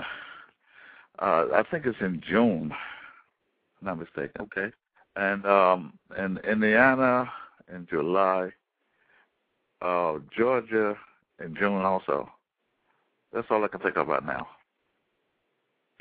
But I, I'll go anywhere. Just send for me. I'll be there. Will they be posted on? Will it be posted on the um on your website? The these upcoming lectures. Yes, so it will be. Keep up with them. Okay. Okay. And if they want to book you for a lecture, they could contact you via the website. Oh yeah, definitely. And the email All right. address So you too, heard exhuming of a nation at hotmail dot com. That's the subtitle of the book. Is exhuming of a nation.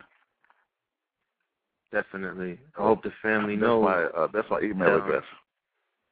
Yes, if you bring this brother into your town to teach the community, you will benefit. You will benefit immensely by the information that you'll receive.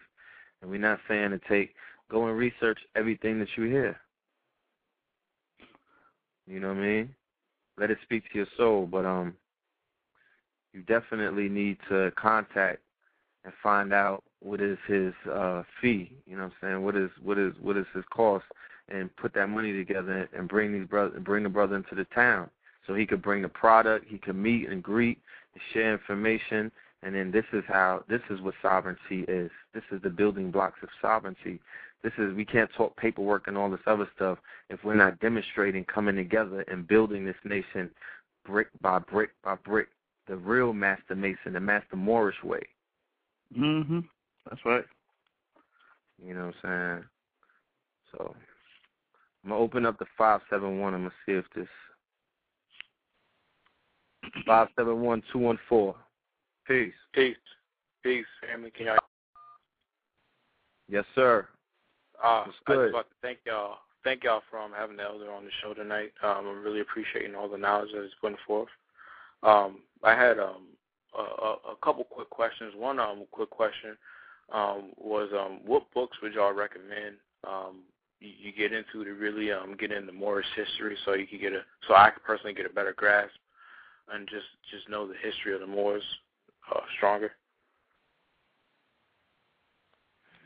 Definitely the uh, Exhuming of a Nation, the autobiography of Noble Drew Ali, over 700 pages.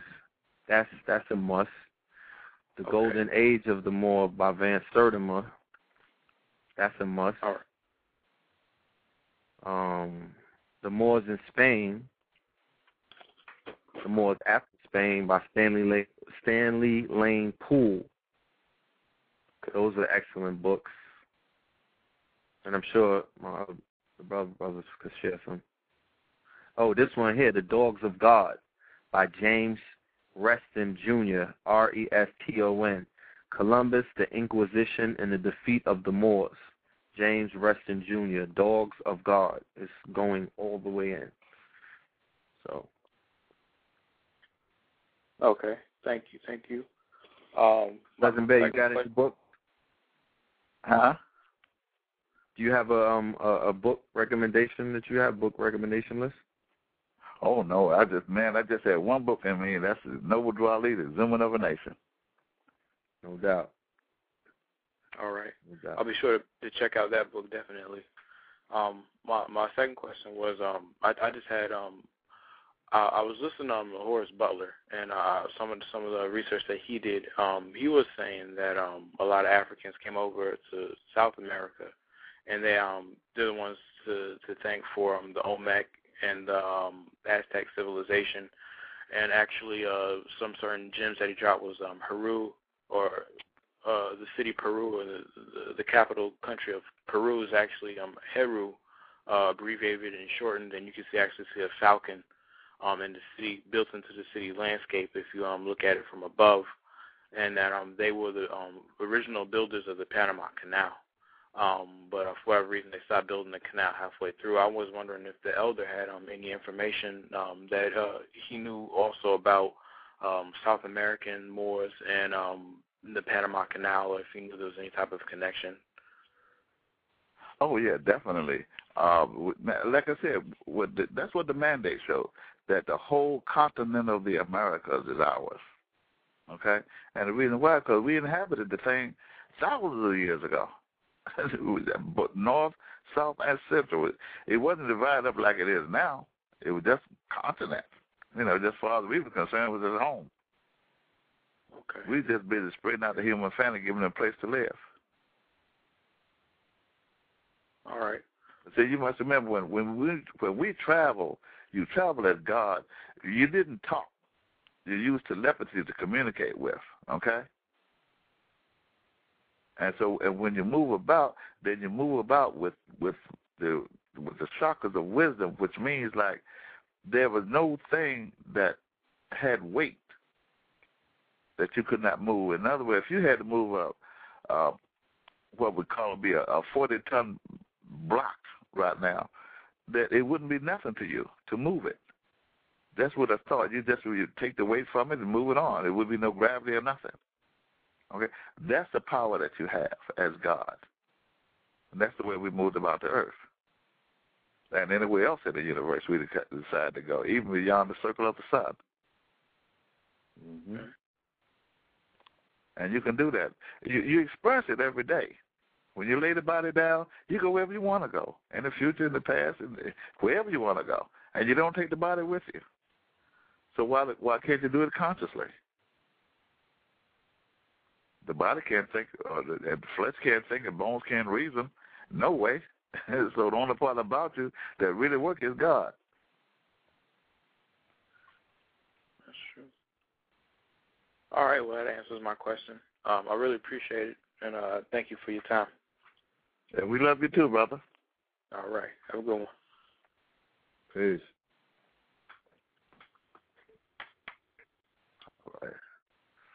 Open up another line. Seven seven three four two five. Peace. Islam. Islam, cousin babe. Islam, I got you. Islam. Um, I'm reading your newer text, and I'm looking at page 97 at the bottom on Prince Hall. If you can, just briefly speak on Prince Hall.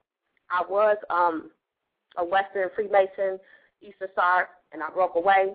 And after I broke away, I actually tried to come back and talk to a lot of my brothers and sisters um, after reading your book. But a lot of them seem to believe that because they are Prince Hall Masons, that they're kind of in the clear and it's okay. But they don't really know who Prince Hall is. And can if you speak on No, him for a few seconds, that'd be greatly appreciated. Okay. Well, for one thing, uh, there is no such thing as an African Mason. Okay. Either you are a Muslim god or a, you know, you're a god man or a god woman or you, something else. Okay. You would not be into a fallen state. A Mason is a fallen state. So you wouldn't want to deal with that. When it comes to uh, uh, Prince Hall himself, uh, you got to remember, although he was not born under the auspices of the uh, was it was a constitution at that time, but the colonies under the British rule, he still be, was subjected to slavery just like everybody else. Mm-hmm. He, in fact, when he be, uh, when he became head of the lodge, he he was the head of the Negro Masonic Lodge. Mm-hmm. Okay, so that lets you know right there. Since um, you have to ask yourself, who made the Negro? Okay, there is no such thing. Um, if you got a free Negro and a Negro slave, uh, there, there's no difference. They're both Negroes, and they're both man-made. The great God never made no Negroes and no black people and attached them to the human family. Okay, so when it comes to Prince Hall, this right here is something that people like to use to pacify themselves. You can't get any growth out of it. You can't get any nationhood out of it. There's no freedom in it.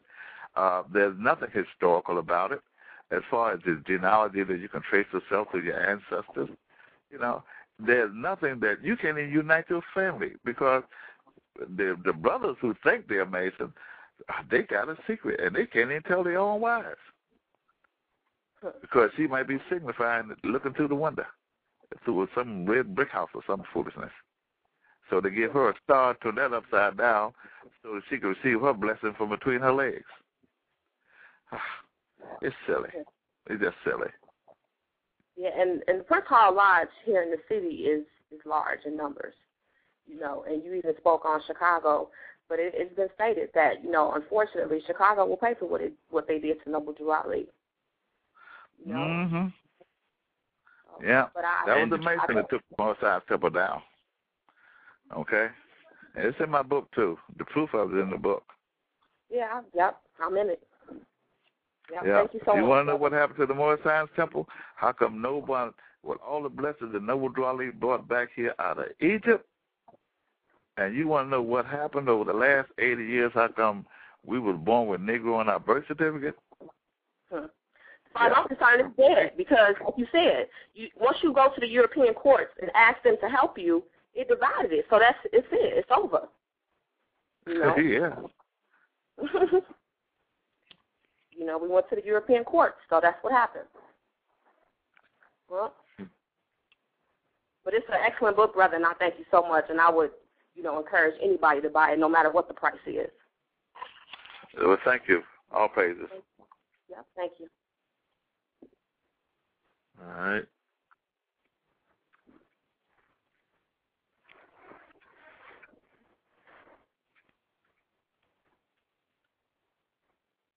Yeah, let's open up another line.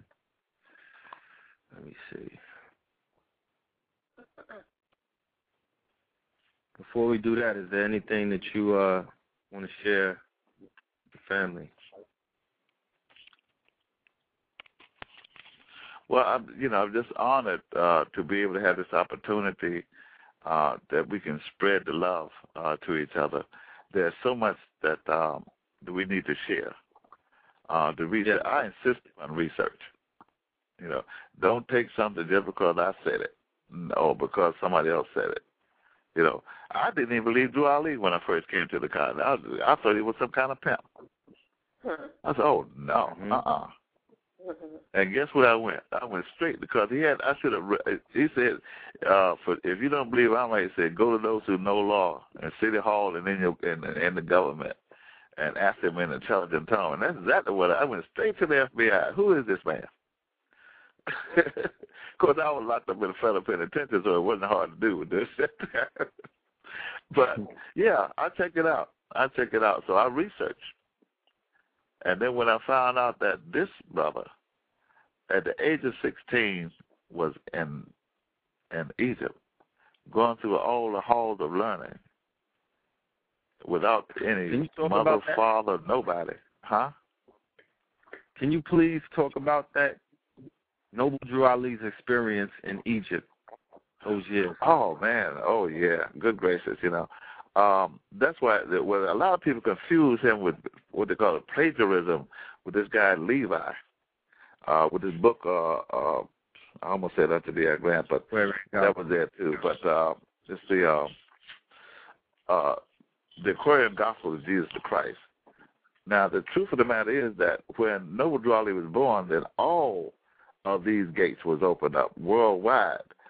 All the secrets that had been held back the missing 18 years of Jehoshua life, all the keys out of uh, Kemet, Egypt, uh, that had been held back by the Muslims of India, Egypt, mm-hmm. uh, and uh, Palestine, they was released in 1868, um, 1886, at the same time to every nation in their own native tongue. What Levi did, he in turn said that uh, he had Jesus as a little blonde-haired, blue-eyed boy. Now you know you can't. You, what do you expect from a European? Okay. so, and his name wasn't Jesus anyway. It was Yehoshua. Okay. So, mm-hmm. but Drew Ali did. He went through the the chamber. He went through all. The, they tested him.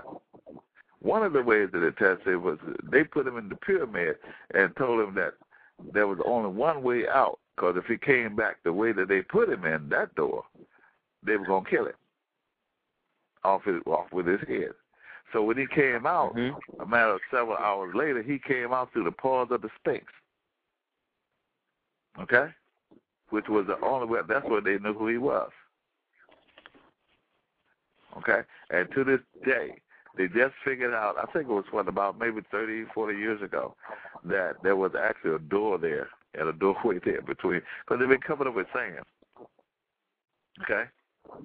And uh, also, Another thing was when Drew Ali came out uh, after in the ten, ten years he was there and he Egypt learning all. The, he had more knowledge than a Harvard graduate about constitutional law by the time he got back, and he never had no uh, formal uh, education here in the states, but yep. he knew English very well. Okay, and he had more knowledge of constitutional law than man. Yeah, and so, but that's not the first thing he did. When he came out of Egypt, he went straight into the holy city of Mecca.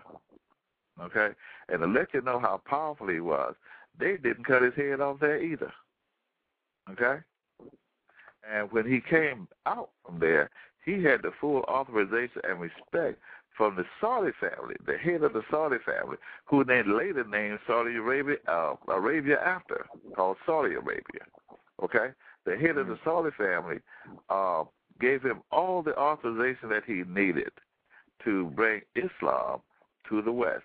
The same Islam, and there's a difference, but he brought the same Islam that was given to Muhammad. Okay? Mhm. The Islam that they have today, that's not the same Islam.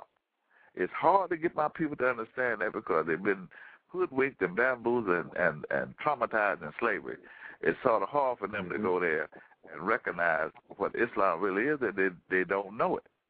Okay, but the true Islam teaches you how you and God are one. You ain't got to look for no middleman or no something after you die and all this other kind of face no rock. You know, it's uh, for you to to do that. It's like uh, looking for bread and you got a loaf of wonder under your arm. okay, so because if you want to, you know, really get into the powers of the great of the Creator, you must go within. Okay, it's just that simple. So when Drew Ali came out of the holy city of Mecca, then he had all the teachings and the, and the verification. He received the title El Haj. That was his holy name, El Haj Sharif Abdul Ali. Okay. The same way we have El Haj Malik Shabazz. Uh huh. If you make your pilgrimage, you it, uh, you're gonna get the title El Haj anyway. No that's how you know. okay. So and, and that's what Ali did. He, he said, "I have a high name." He didn't use it that often. He used it when he went down to Panama, uh, not Panama, but Havana, Cuba, in 1928, when he declared our people as a nation of people. And the president, the secretary of the uh, United States was there, Hughes. Okay. Um, there were other tribes and nations that were there at the Pan American Conference uh, in Havana, Cuba, 1928. Uh, Noble Ali did not go as a representative or founder of a religious organization known that he founded called the Moorish Science Temple of America. He didn't go there as that. He went as a as a head of the Moorish American national government, and he received a mandate that let it know that the, that we as the Moorish American national actually own the continental of the Americas. He had five years to activate it, but he left the body the next year, 1929. And it went. Mm-hmm. The Mason took over the organization, and the mandate went unresolved until 2007, when we was at the UN conference in uh, in New York, and that's where the Declaration, chapter 23 in the book, 24 in your book, though. Um, the Declaration Proclamation is on my website. That's what yeah. the delegate from Geneva, Switzerland, that's where the Moorish America are declared as a nation of people again. And we have the same mandate. This time it's in um, Sweden. Okay? Mm-hmm. Because mm-hmm. Sweden is, is today what Egypt used to be yesterday. They're the one that have the roots of the human family as to who lives where, who stays where, and the genealogy of the whole human family is in Geneva, Switzerland. Yeah, yeah. The human genome. Okay. Yeah. Mm-hmm. Yeah. And our mandate is there saying that we actually own the continent that everybody else is visiting, squatting, except us. We're home. Yep. We're not just indigenous and aboriginal. We own this sucker, okay? Yep. I just like saying that. There. I get my little earth earth language off, okay? Hit the earth language. All right, we're gonna um, open up another line. We have many hands still raised. Caller from the two one five nine one five. Peace. Peace. How you doing, brother? Good, man. How you? Fine. I, I, I'm. Just want to call and give respect to the elders. I just want to know, um, from my reading and research, that the Hebrew Israelites and the Moors tend to they went into Spain together. What relationship do Hebrew Israelites and Moors have back then compared to now? Why they don't tend to um see eye to eye anymore?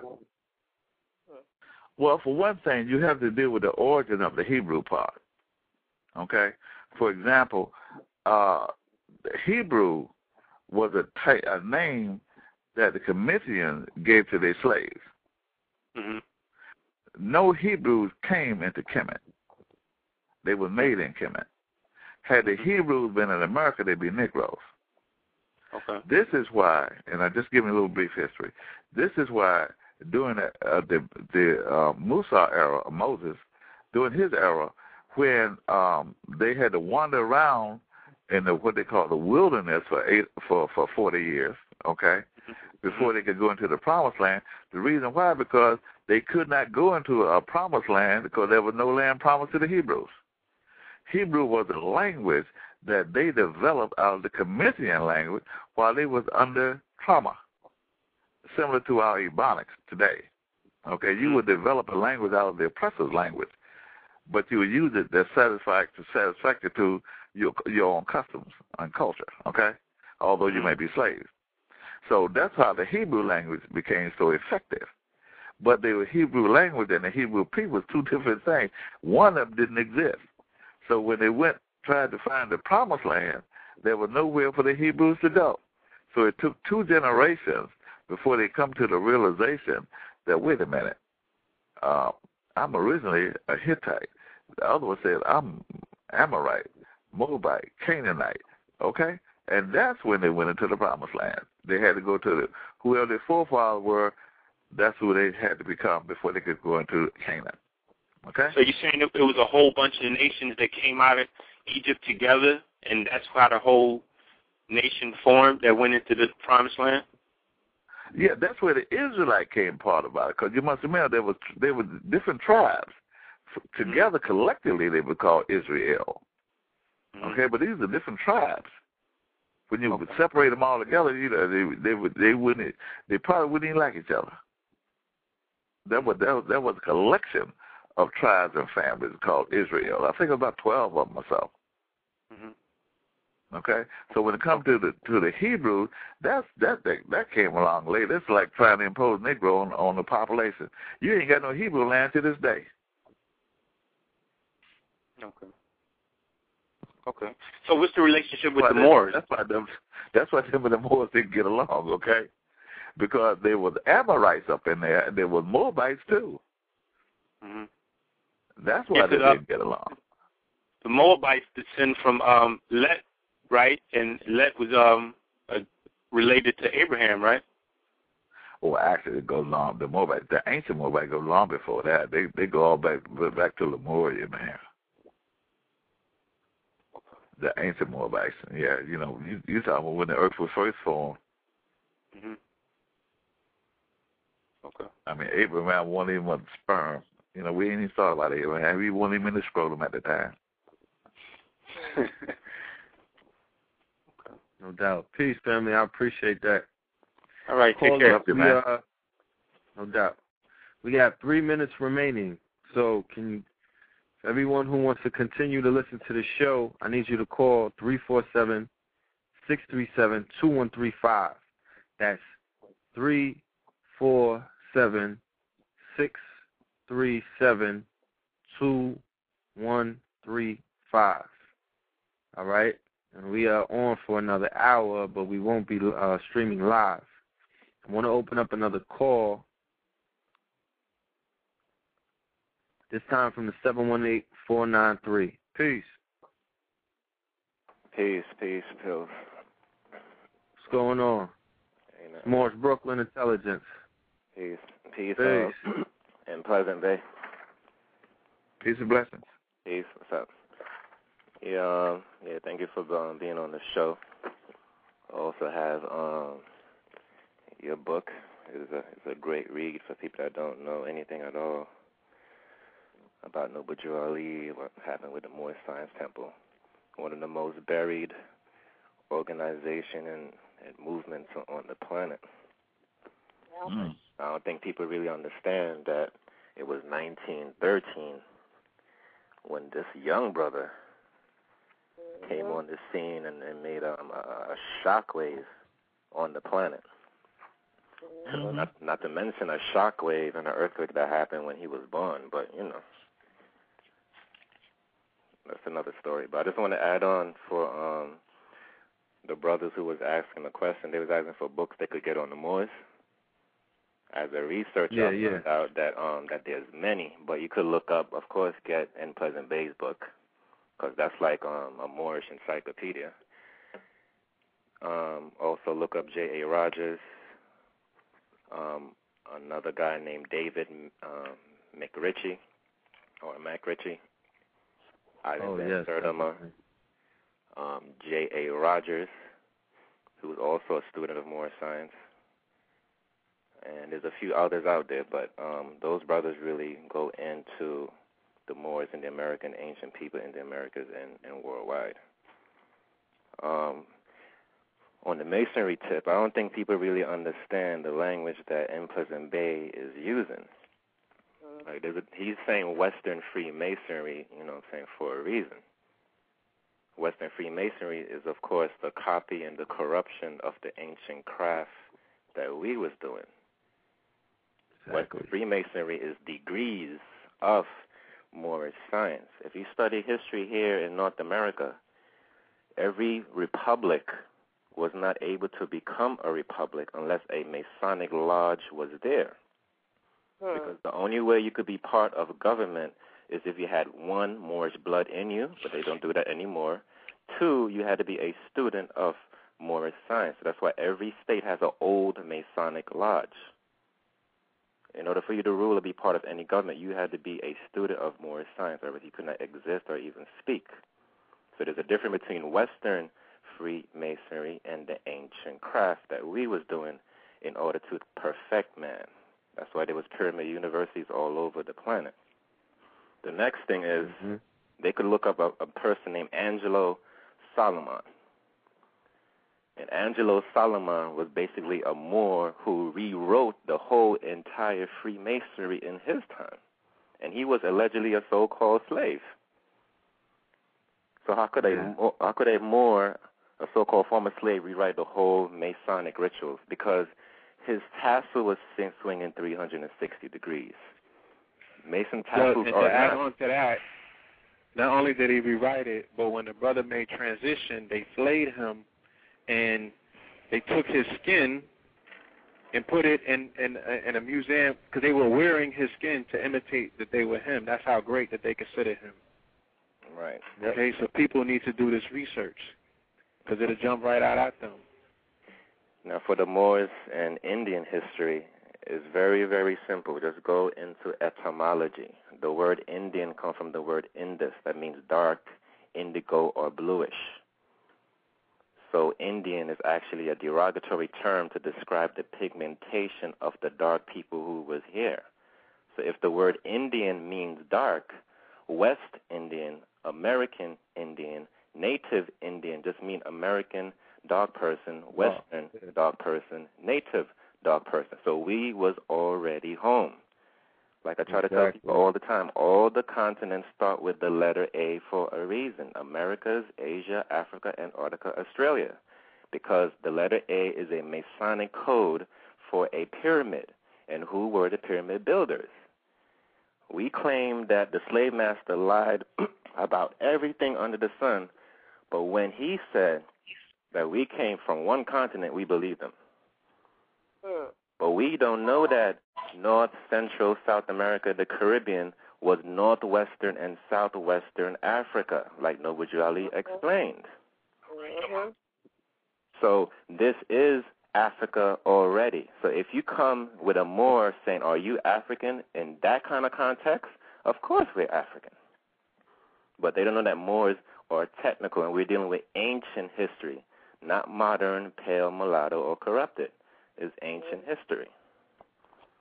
So that's what I wanted um, to add on. So if you are Moor and you're dealing with Freemasonry, that's like you going to elementary school.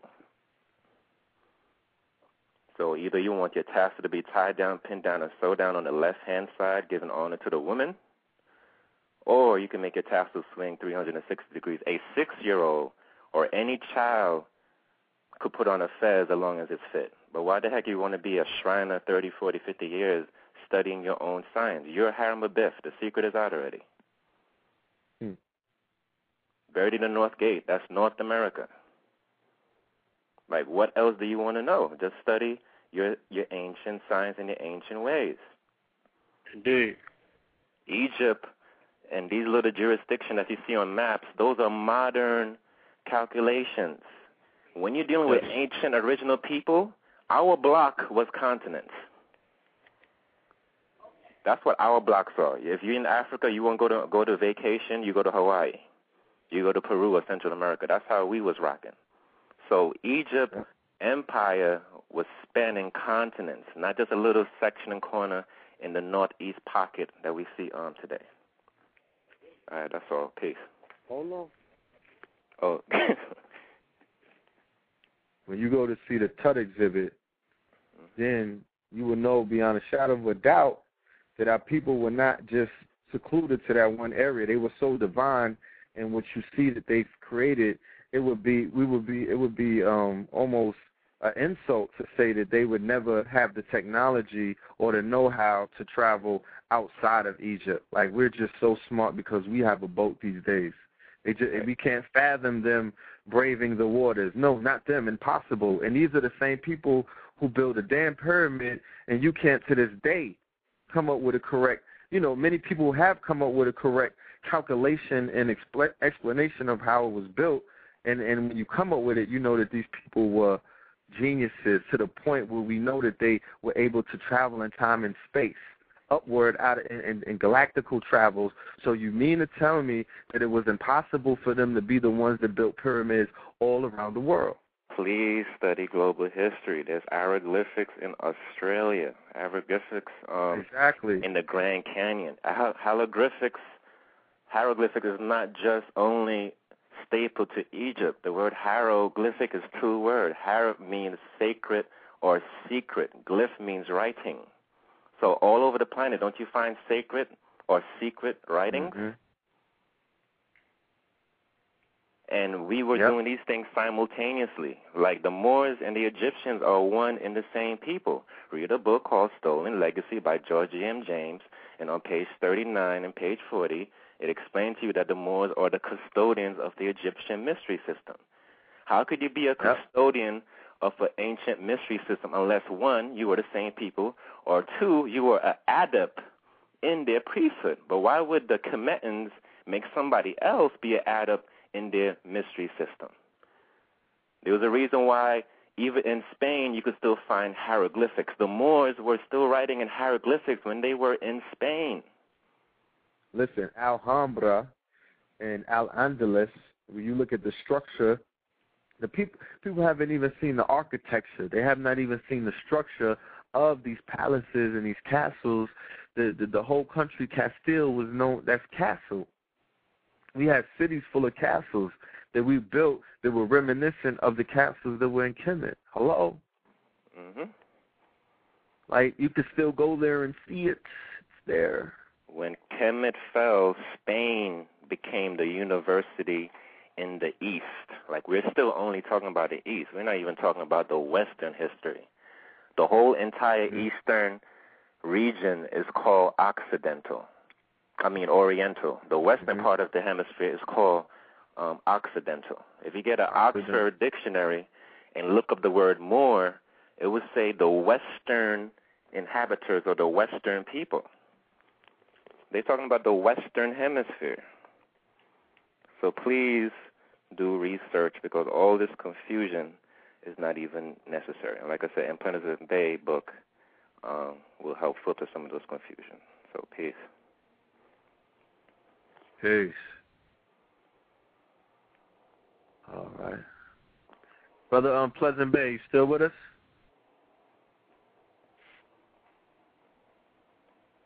I think he might have got clipped when the uh, switchboards ended. All right. Blue, you still there? All right. Well, I'm going to open up some lines so we could chop it up. Four one five four one zero. Peace. What's going on? Hey, what's up, fam? Just bring forth thought. Um, man. I'm thinking like a lot of people they need to get in more in depth. I think they need to open up the Moor Science Temple and you know really get it out to the people. But then again, I don't think that is any competition between Freemasonry and being a Moor because it's like if you're a Freemason and you're a Moor, they want you to become a better Moor. It's it's more about it's specul it's speculative speculative philosophy. That's what it is. That's what Freemasonry is to an extent, but it's more based on charity and it's exclusive, meaning everybody can't get into it. Usually, you got to have a father or uncle or some family relative that was already in it to be in it. So, I mean, our focus shouldn't be on Freemasonry because Can I can I add on? all they doing is charity. I'm still on. I mean, if anything, How many um how many how many Masonic learning centers do we have in the neighborhoods? Or Masonic, you know, charter schools. Like, you know, Masonic schools that they created. No, what? Well, I know about the Prince Hall Freemasons. What they do is they help uh retarded children. They help uh drug and homeless people. That's what they do in this area. That's what they do. That's where their money goes. and then they uh take in foster children. They help the foster children. They help they help along the lines, but that's not the point. The point is that that's something we shouldn't even worry ourselves with. If anything, people need to know more about Drew Ali, Circle Seven Quran, and things of that nature. If that's what we want to build on, because regardless of whatever religion you are, Masonry is just a brotherhood, just like anything else. Now we got to unify our brotherhood, and why focus on their brotherhood unless we're gonna take some of the stuff out of what they do and use it. If we're not gonna do that, we wasting time talking about it. Well, tonight, what the brother did is he brought to light what European Freemasonry, European Freemasonry, and the ramifications of that institution. And he showed empirical proof in my book even when I do the knowledge that we've identified an enemy. We're not talking about what they do in neighborhoods, and we're not even talking about Prince Hall Masons. We're just identifying. We're, we're identifying the organization that is the culprit in the wholesale genocide and the amnesia state of our people. We're talking about an organization that has their hand in that. Irregardless of that's like if I'm getting on UPS and you work for UPS and you get mad at me because I'm coming at the corporation that's corrupt from the door. You signed up to the corporation, but I'm telling you that the whole corporation got to go. And then you, but you take it personal because you're in UPS. That's not what this conversation was about. It was identifying for people who do know and for people who do not know that there is a purpose for European Freemasonry before anybody that was melanated was in their organization. And I'm not saying the original Freemasonry that we created prior to that. I'm talking about the shit that formed in, in, in, in circles of individuals who had main purposes, and the main purposes were not dealing with uplifting the African God. None whatsoever. Oh yeah, we're not in intention. We're not in contention with that. I agree with you cold heartedly.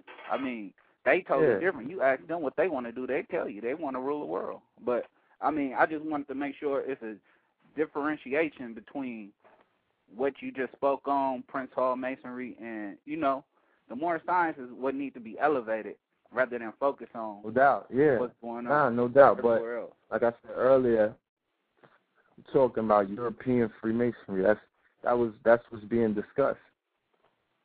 So we're dealing with that.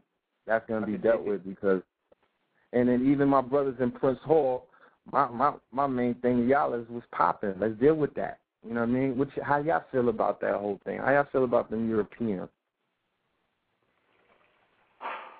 Cause it, cause it, you know, I'm not gonna sit down with somebody who I've identified as the culprit, the beneficiary, and the and the red-handed uh, uh, suspect in the murder of Hiram Abiff.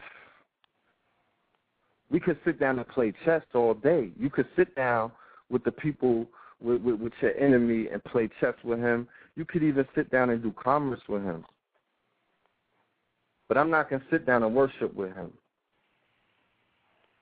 Straight like that. I think that shit has got us nowhere. Real talk. My thing, the the, the generation that I belong to, we entering the, the realm of consciousness with common sense and rationalism because we already been to hell and back. So we know what this shit is about. So we're looking at what is the past, what, what are these organiz that's why a lot of organizations are begin beginning to resurface in this age of information that we live in and a lot of these things are coming down. Because Well, I if they don't I serve a purpose hmm? first step we need to realize what it is that's most important and that being you got to be a just person. I mean you got to be consciously loyal you know. You got to be a good person. You got to be a good dude. You got to be trustworthy. And then that establishes a ground on which we could gather around and come together you know. Women's are the first teachers. We got to respect them in that light. You know what i'm saying? So No doubt. we got to take care of our children. We got to do all that, but you got to have some type of loyalty, some type of bond, a trust, and that just comes from being a good person within. You know, knowledge itself. You got to be that just person. No doubt. And all of my Masonic brothers, they show I could see where the discipline is gained and I could see where stone gets chiseled. See where the power of the brotherhood exists and it's a beautiful thing. Feel what I'm saying? And it and that's something that other organizations don't exhibit to that fine of a degree.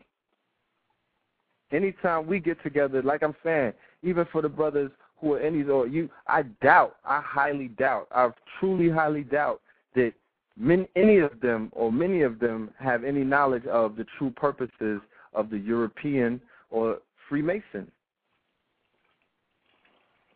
Sure. Like like I doubt that they're trying to help them out in their goals or whatever. You know, there's just an organization that these brothers belong to because, like I said, it's rightfully ours in the first place. We have all rights to have it. We have all rights to be that.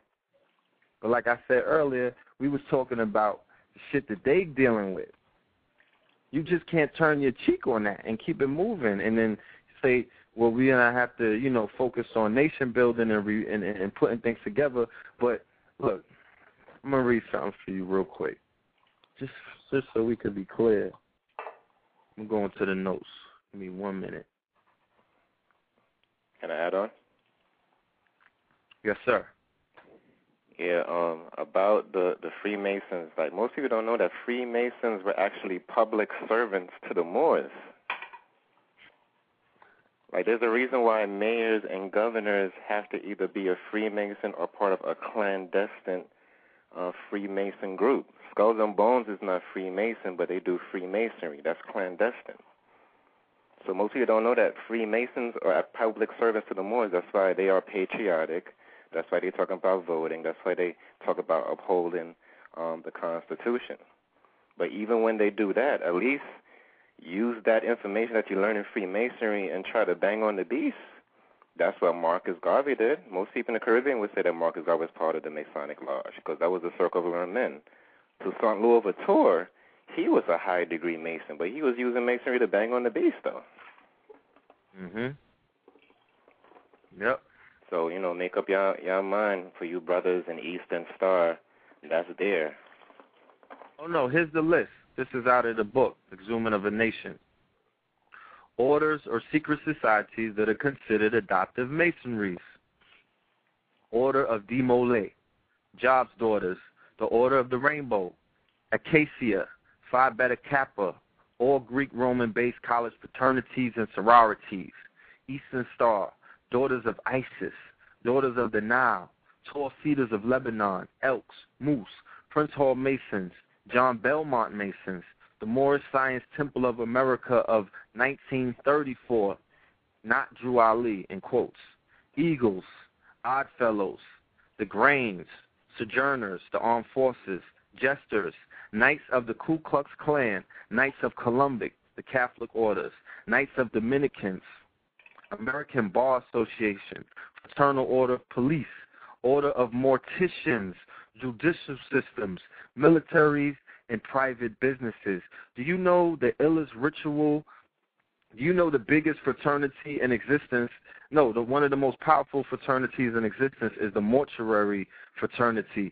Do you know we talk about all of this other stuff? We talk about these lodges, we talk about certain religions, we talk about certain cultures, but they perform the illest ritual on our people every single day, which is basically the thing that is stopping us from moving forward, and the souls are being trapped because they are taking the bodies. They are the ones controlling the bodies.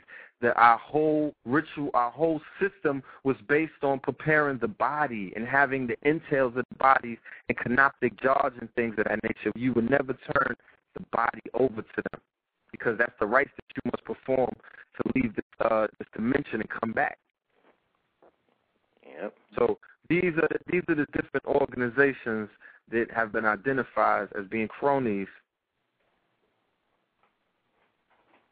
Well, I mean, I I wouldn't argue with that up until the extent of the black, the uh, National Panhellenistic uh, Corporation uh, Council. I mean, uh, being the uh, Greek three letters black fraternities and sororities. I mean, my brother's a Kappa, so I pretty much know that there's no masonry involved in it. It's basically it's a situation where they had them for whites and the black the black students in the 1900s they didn't have no they didn't have no clubs to do, you know, and instead of adopting the African name, which was kind of like weird at the time because they wasn't teaching you African history like that. They didn't have the luxury we have.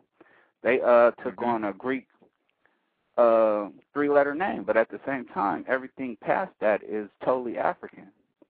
I mean, the uh go back to Sirius and even further back to the pyramids. The alphas definitely go back to the pyramids and the pharaohs. It's even in their coat of arms. I mean, it's so much that's I mean, it's so much. I mean, I'm not t- saying that what y'all saying ain't valid because it may be more to it that I don't know. I may be ignorant to some of the stuff that's going on, you know. But as far as I know, I just take it for what I see. They do charity. They go to parties, get drunk, hang out. It was just a, it was a way to bring black people together and focus on charitable things and coming together just like the white people did. But you got to still, you still got to go back to to the root of the organization, though.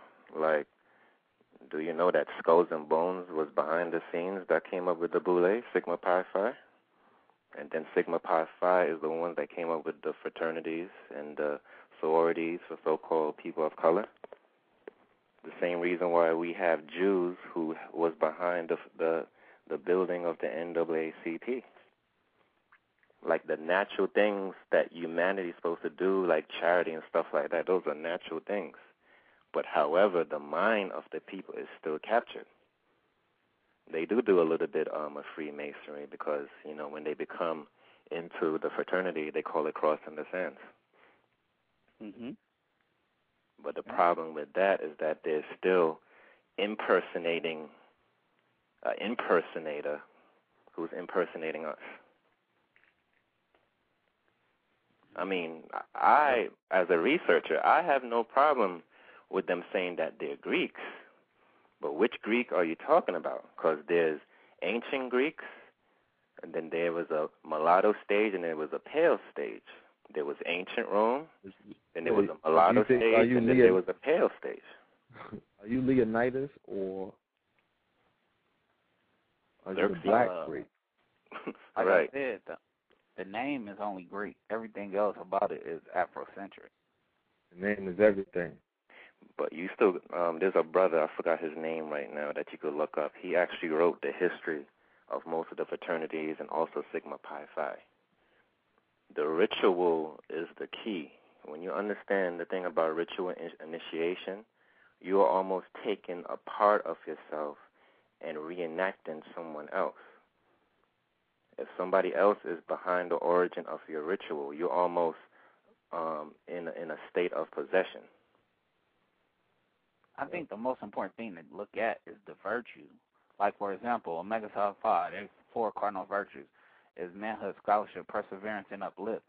If you want to define anything, you always look at what its moral content is. And I mean, you're doing that, and you exposing what's behind the veil. You know what I'm saying? But as far as the Yeah, tangible, because what they put on paper,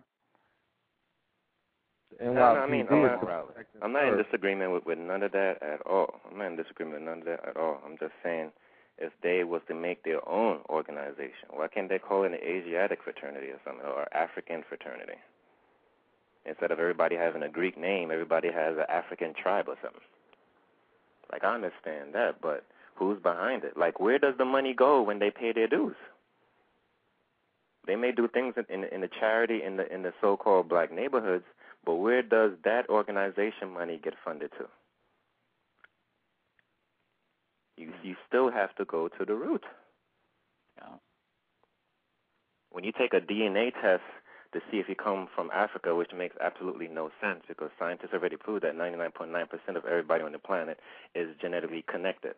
And if we were the first one here, it doesn't matter where you try to take a test to see where you belong to, you will still um, belong there. If they did a test to see if people came from Hawaii, it'd be the same situation. But most of that money that goes into that DNA test, part of that money goes into research for them to kill us. genetically. So you have to go through it. There's a, there's a, there's natural things that people do, and then there's people who are lawless that may need virtues and these other things because they're lawless people or they don't know who they are.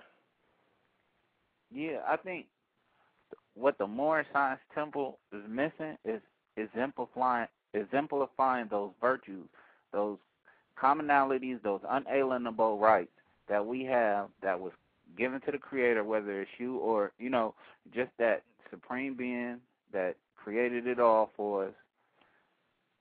Uh, Well, they we got, five choice. principles that they they Yeah, got we five got choice. principles they adhere to. Right. Um. Exactly, and it's like that should be exemplified. Like instead of just saying it, you got to live it and walk it, because that's that's how you're gonna return back to the one. It's not those five principles aren't there for a reason. I mean, they're there for a reason. You know what I'm saying? You're supposed to exemplify Yeah. that. Okay, where do you live at? Uh, I live in uh the Bay Area. I'm in California. All right, well, it's being exemplified all around the world, all around America especially. And if you don't see it in the Bay Area, it doesn't mean that it's not there. But please believe, wherever you turn is being exemplified. We are living with those principles and we are exemplifying that. You know what I'm saying? And the people take notice of that. This Right, is this is this is going on globally at this at this point. So, you know, I feel what you're saying, but you know, But that's the problem that we may have with we all need improvement though. We do all need improvement and we we do all need to come together more so and exemplify more unity. But, you know, everything doesn't happen overnight. This is a works pro- this is a monumental works. You know what I'm saying? But like I said, this generation coming in with their eyes open and their ears to hear, that means that we're coming in with the logic and we're just making logic out of nonsense. Whatever's nonsense won't survive. Feel what I'm saying? So, you know, people, yeah, people got to stick with them. They got to stand on their square. All will be tested.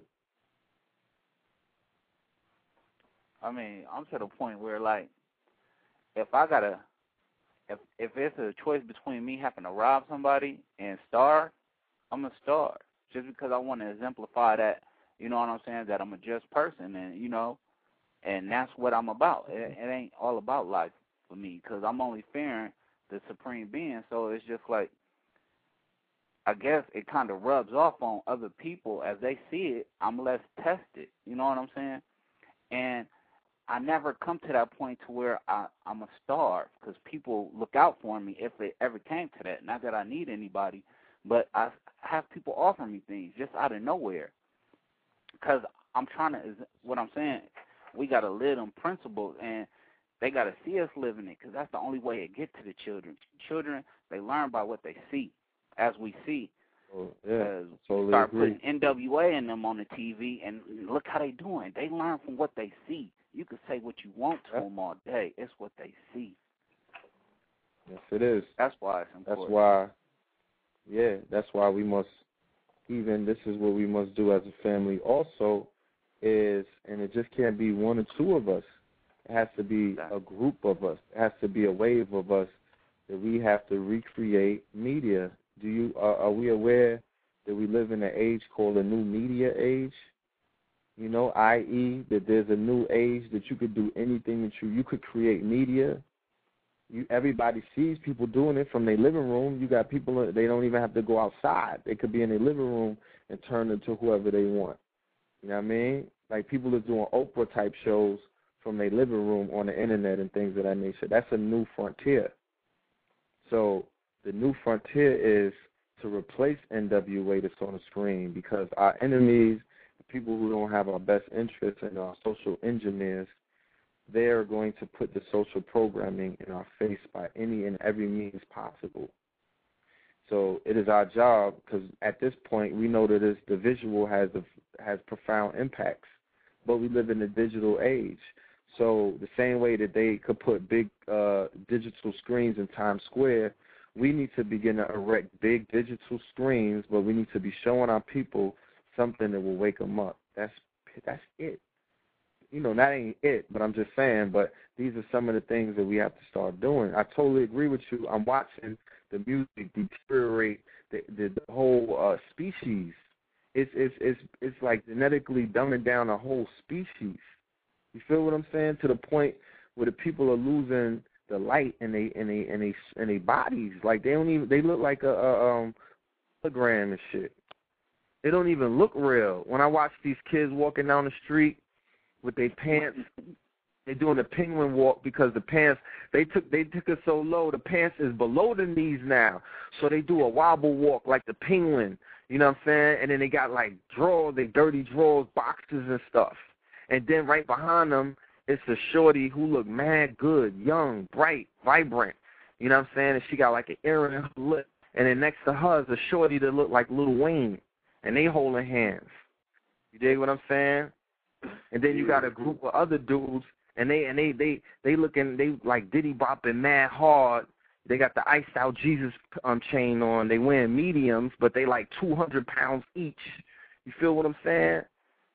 Looking all retarded, chewing on like a um a, a, a pig's feet sandwich, going up and down the block, looking crazy. Like so, this is happening because BT has created that paradigm. Hot 97. I don't even have to listen. I don't need an iPod, and I don't need to listen to the radio all day. If I hear that shit for like an hour, the whole lineup is in my head. They doing real good with the programming. And every song, the, the only 20 songs that they play out here in New York is um my chick bad, my chick good, be my busy Bentley, uh, you know, just all the shit that that just have your mind all over the place. You know what I mean? How low can you go? So the little babies are singing the songs, their mamas are singing the songs, their sisters are singing the songs, their grandmamas singing the songs. So people is not they they minds ain't elevating because they being dumbed down. So instead of we not gonna sh- until the best way to shut down Hot 97, you got to build something greater than them. Come on, we the damn mountain builders, we the pyramid builders. You know what I mean? They got tech, this open source. We could be building shit. But just check this. This one uh Irish immigrant dude became a millionaire. You know what he did? He opened up a little boys' school. Now, me, Mm-hmm. I don't know if he was playing with the little motherfuckers or whatever, but he got so many donations from them damn uh people because he opened up a little school because he seen what was happening with them in a, around the 1930s or something. And a million dollars back then was a lot of money, but he got funded so much money because he took these little kids and stopped them be- from being criminals and stuff, and he opened up a little school and opened up a little like orphanage type thing, a little priesthood or whatever you call it, and he helped them kids out. And I'm just thinking like, if it worked then for them, maybe it'll work for us. If we like, I mean, y'all know more about it. Y'all got means and uh money and everything. So I was thinking like maybe y'all should like pursue that, get an old gymnasium or old school, and just you know get these kids Well, out yeah, we actually get that yeah, funding. I'm glad that you, yeah, I'm glad that you're even saying that because we're currently looking at um some property in the South and in New York that's going to deal with a daycare center, and there'll also be a school. That we'll get it. We we working on getting a building. You know what I'm saying? Because we really don't want to separate the children. You know, have the babies on one side of town, then have your children going to school on the other side of town, then you work on the other side of town. No, you could work in the building on the third floor because the game is digital at this point.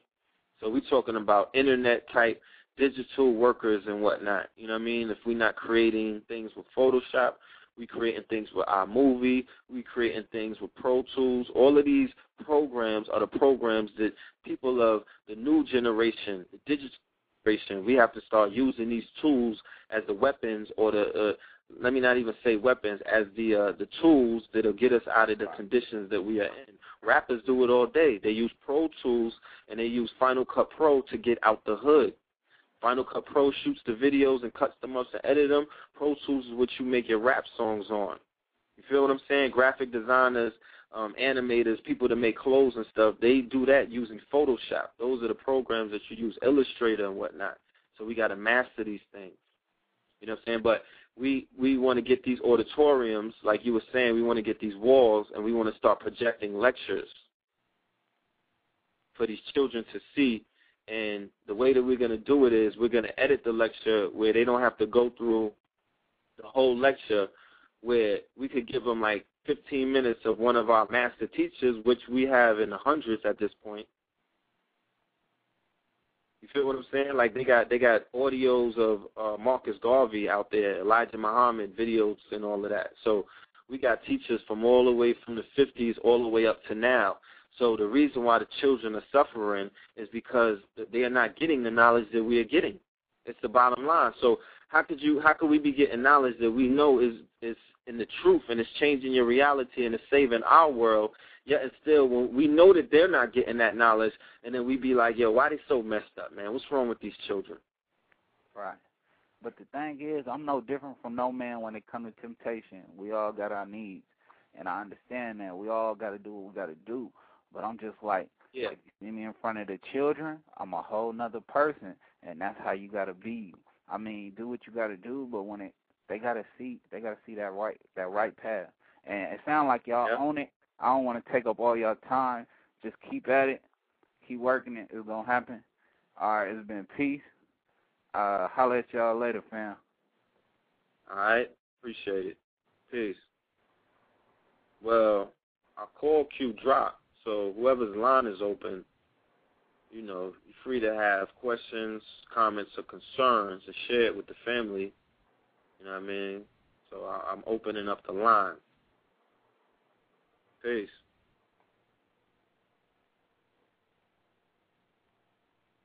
All right. Well, it seems that the brothers got dropped.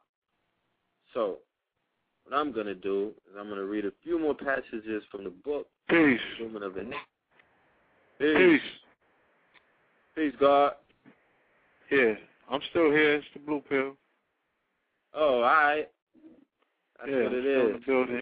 You know what I'm saying? Moorish Brooklyn came through and, and and did the damn thing. I've appreciated everybody that has contributed their input to tonight's show to make it another classic.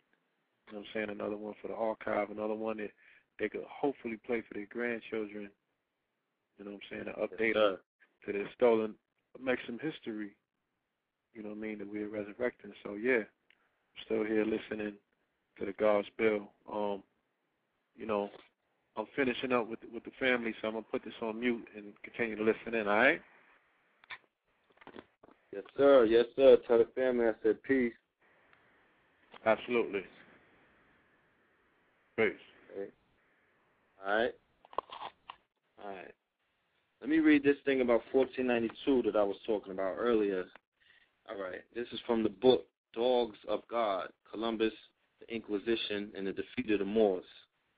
It has been suggested that the three most important years in American history are 1492, 1776, and 1865.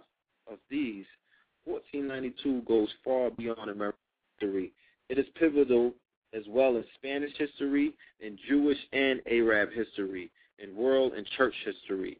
Indeed, it is difficult to imagine another single year in the past millennium when so many single significant strands of history came together and so changed the world in one swoop. The completion of the 500 year movement to conquer the Moors, the end of the 800 year reign of the glorious culture of Islamic Spain, the consolidation of the modern Spanish state, the senator explosion of the Spanish Inquisition, the Spanish Renaissance in art and literature, the expulsion of the Jews, the discovery of the New World, and the subsequent division of the world between Spanish and Portuguese spheres of influence. 1492 is a year that can aptly be called apocalyptic, both in the original meaning of the word as revelation or disclosure, and in its more modern uses of colossal calamity that so many important forces of history converge at one time inevitably begs the question whether the hand of God was at work in the confluence. To the Christians, the Arabs, and the Jews of the late 15th century alike, there was no doubt. Such great and terrible things do not happen simultaneously at random. Providence had to be solved, had to be involved, and the major players were merely God's instruments, either for glory or for disaster. So that's just a small reading from this powerful book that uh, I recommend, you know, you leave the store with. And um, in the book, the, the part one, the epic is spun from the elements of event and character, and are all of these major players. So these are people that we're going to start researching as we solve the mystery, which I'm uncovering every day is the greatest lie ever told to man. I, I, I lie to you not. This whole lie that they gave us, this thing, we have to unravel it. You know what I mean? We got to put all differences aside and we got to break this code because these are the spells that they have on us. This is this is the spell that's defeating us. We got to get the truth out there. All right. So, besides the monarchs, there is Christopher Columbus, Tomas de Torquemada, the incarnation of the Spanish Inquisition, Boabdil the Unfortunate. He's the last king of the Moors.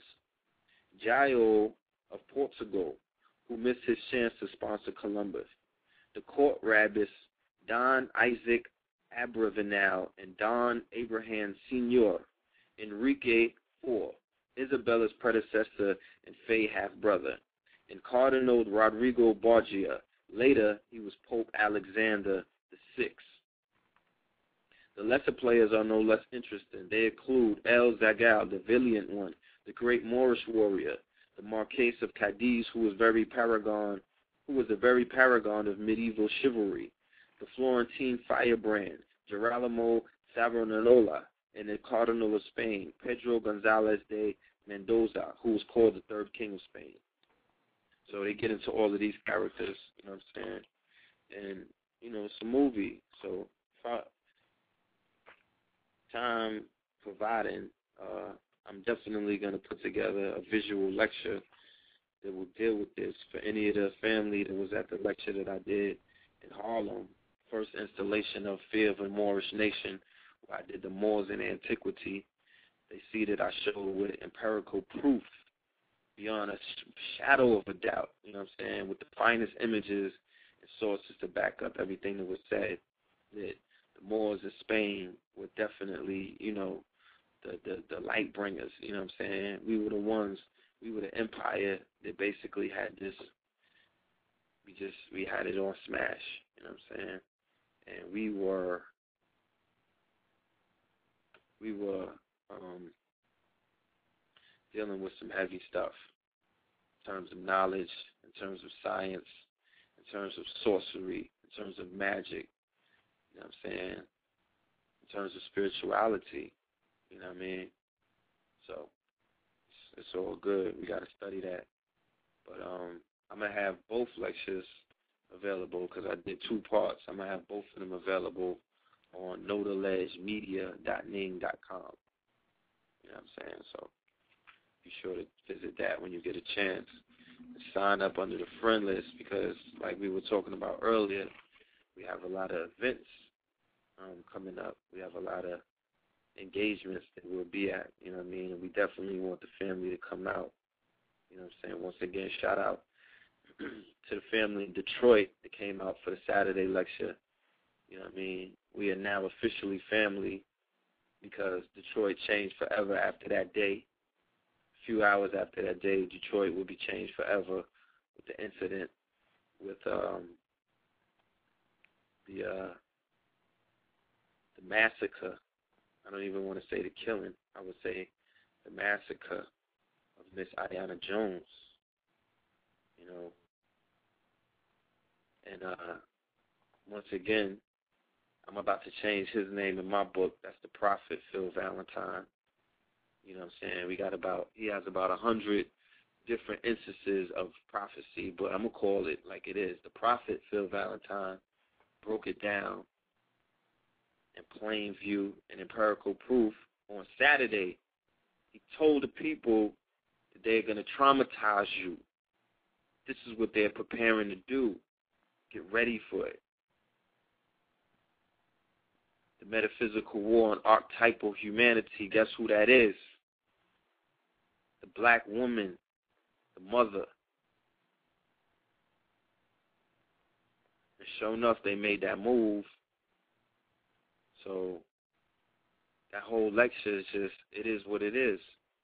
You know what I mean?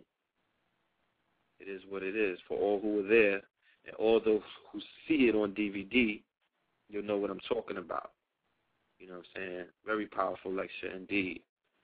You know what I'm saying? And when the brother comes to New York, you know what I'm saying, he was going to bring ten times more knowledge and more information, you know what I'm saying, to uncover and to deal with the forces that are working against us, against the good family. So let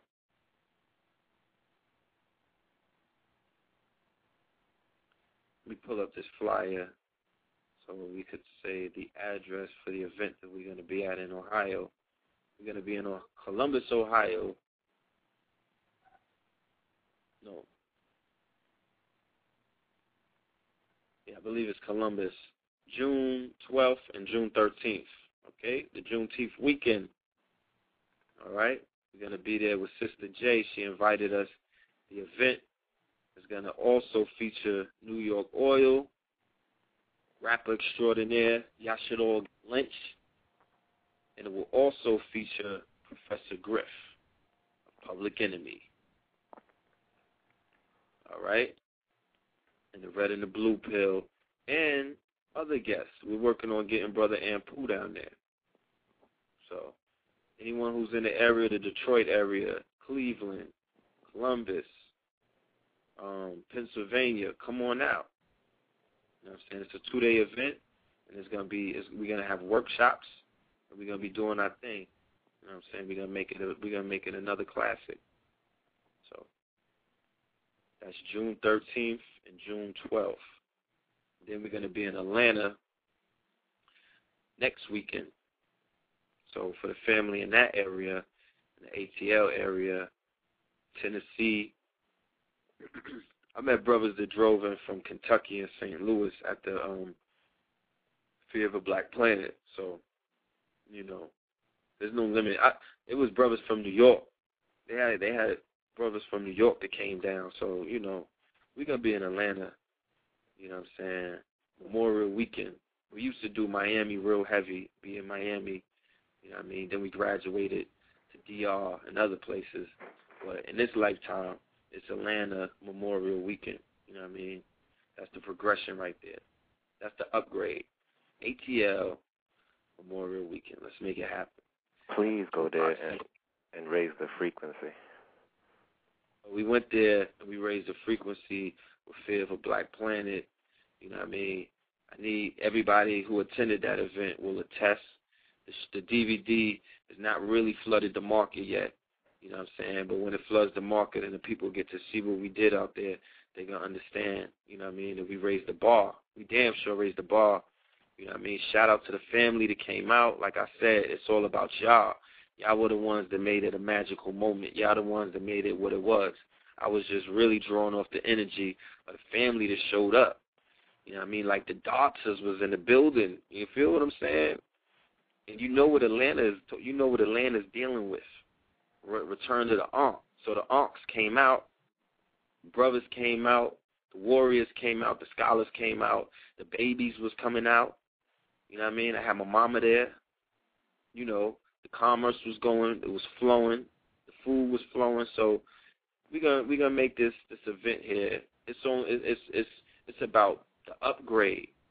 So when we put on an event like that, Fear of a Black Planet, and then when we come back for the Memorial Weekend, we bring in the upgrade, and we also have Brother Polite. Tentative, you know, it's not it's tentative. The Brother Polite will also be on that trip. How could I forget? You know what I mean? So we bring in Brother Polite to the ATL. Like I said, the upgrade. You know what I mean? Because the family demands it. They want that. So that's what we're going to give them. You know what I mean? I mean, I'm looking for a tour bus. If there's anybody out there that got tour bus links, like we need y'all on deck. You feel what I'm saying? We need y'all to come through, and we need to get this whole tour bus thing popping because real talk, I could convince my peoples in the town, it's about 80 of us,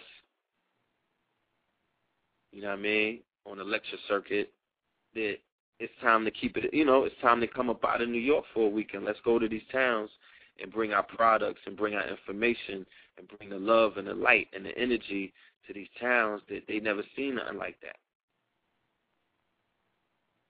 Moorish, Brooklyn, you know how we in New York, right?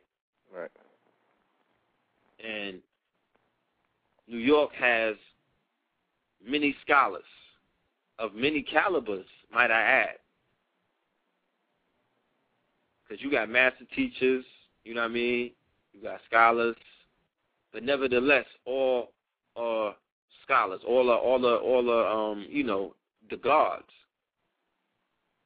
And by having all of these people in New York, you know what I mean, where it's very concentrated, you we begin to think that outside of New York and every other community outside of New York or different states and territories that they share the same, you know, um, it's the same scenery out there. Failing to realize that that might not be the case.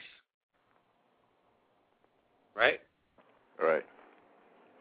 Because they be they oh. be telling me, man, because they be they be starving for the information. That's why they be glad when y'all when y'all travel and go out. That's why they cross all the borders to come see you. Because unfortunately, it's not like that. The Moors. The Moors were the navigators. When I was unconscious, I was navigating.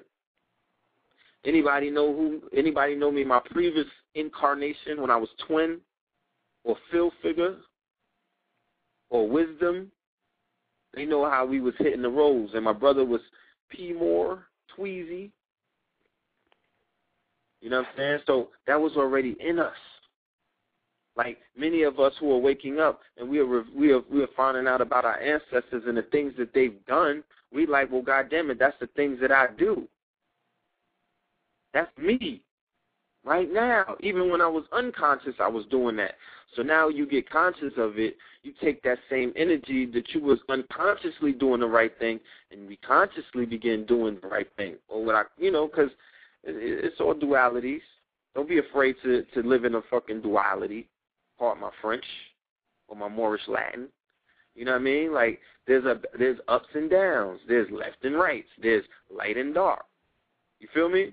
So if you can identify when you was doing it unconsciously in the darkness, in the unconscious state, then when you begin to identify you were doing it in the conscious and the light state, that means that you come the damn pendulum has swung. You've completed the 360 in a way. That's called completion. You know what I'm saying? Right. So, you know, people say that the Moors have to demonstrate, and I'm like, look, man, the Moors been demonstrating. Like, I'm we living a Moorish life. What are you talking about? We are doing what we've always done. We are doing what our forefathers and our foremothers have been doing. Especially when we begin to wake up to who we are and we begin to study, then we begin to study more, then we begin to study some more. And then we begin to study self, because it's truly about self, first and foremost. The transformation of self. What was what is this information doing for you personally, for self? Because we are, even though we are part of the collective, your experiences in Moorish Spain, or your experiences in Kemet, or your experiences in Ethiopia, or your experiences in the Yucatan Peninsula, or your experiences on Solomon Island is your experiences. It's all in your bloodline. It ain't my experiences. So if you gravitate to a chapter in the book and it speaks to you and it opens something up and it wakes something up, that's your experience because that's part of your lineage. All books do is activate past memories. These are DNA unlocks, uh, Uh, unlockers. The spell, remember, the book is the spell. We used to create something called grimoire. Grimoire were magical books. When I say magical books, I mean don't think abracadabra, but we did have abracadabra in the words that you spell from front to back. But we also had stories that were spells that we would cast in spells and wake up memories. So when we read books like the Metu Neter, and we read books like Moors in Spain, or we read other, even when we read biblical books, these are books that cast spells. These are books that wake up memories. These are books that wake up atoms within. DNA activates you, activate the gods within. And you turn into that god. You could turn into a hundred gods. That's like a dude being on the block. His name is David, but then he's Pookie, and then somebody else know him as Nut, and in his rap name he's um Jesus Christ Superstar. Those are all different people. It's not the same person. Those are alter egos. They exist in the same body, but those are different people. You dig what I'm saying? So you have multiple people, multiple personalities within you. If your bloodline is millions of years, if you're here on this earth right now, if your feet is on this earth right now, then your bloodline draws back millions and even billions of years. Because you wouldn't, if if you stop, if the your bloodline stop procreating, you just don't, you know, how do you, you don't just reappear. Your bloodline have to keep continuing. So you exist through that bloodline. So within the bloodline, you have all kind of incarnations. You cannot not believe in incarnations because the soul is infinite. In time, what, what you see with time, time denotes like trends and cultures and eras and whatnot. The 80s won't be, the 80s was not what the 90s was, and the 90s was not what 2000 was, and 2010 is not what 2009 all the way to 2000 was. So these things change in time. You feel what I'm saying? So your bloodline has all of those experiences within them.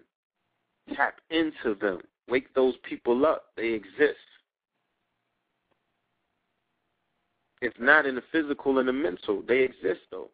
And you could draw from that power and you know the power that's within. That's why you can't look with you we keep looking out at billboards, TV screens and movie screens and iPad uh, uh, uh, screens and whatnot, and we looking for God there. We want to see God pop up on YouTube or something, but we don't want to see God within. You understand? Gods are within, and you reflect outward. And then you can't see God if when you look in the mirror, you don't see God. So, on that note, show is coming to a close. Plug your own website, Moorish Brooklyn.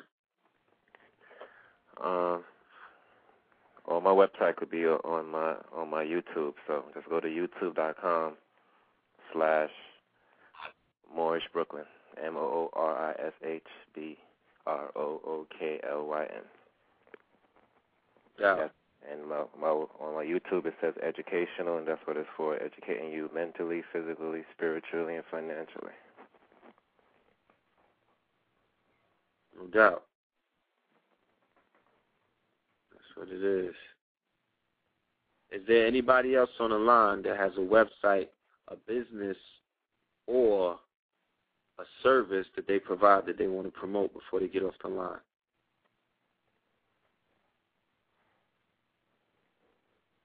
All right. Well, this show here was sponsored by KingzKounty.com that's K I N G Z K O U N T Y. The summer's here. You know what I'm saying? The new designs, they on their way. The new designs will be up by the end of next week. I got 30 new designs that I'm putting up. The illest comedic, Moorish, um, uh, extraterrestrial, you know what I'm saying, and all kind of other revolutionary T-shirts that you can see You feel what I'm saying? Well, you know, they do what they do. You know, Visual Check alchemy. us out. Huh? Visual alchemy. That's what I call them. They're a piece of the pie. I don't want to make it seem like they're the only game in town and whatnot because they're not. I'm actually wearing my dude Netaru's creation, um, Heru Supreme. You know what I'm saying? He got one of the illest uh, comedic clothing line. He does. He he he puts the sparkles on the papyrus paper. He gets the sh- he gets the gold dust and puts it on the papyrus paper. You know what I'm saying? So I want to big up his his line. I want to big up your line too, um, your clothing line, Moorish Brooklyn. And if you still want to, I, I want to um, help you with some designs and put some things together. We could collab. Right. I have a, I had a, I had to shut down. It's still on order right now, but I haven't really got back to it because I've been busy with other things. But when I resurrected it back up, yeah, definitely. Heaven Seamoss is also a sponsor. What I want to tell the fam in Atlanta is that we need the economic sovereigns to come out because we come in to get the upgrade to these businesses, these corporate entities that we have, these unincorporated unincorporated entities that we have. But we need the power of the people, the investors, you know what I mean, the shareholders. How you think the time of who pops off? You got shareholders. You know what I mean? They fund their they fund the whole legacy. They fund the movement. You know what I mean? So we're gonna be coming with some business plans.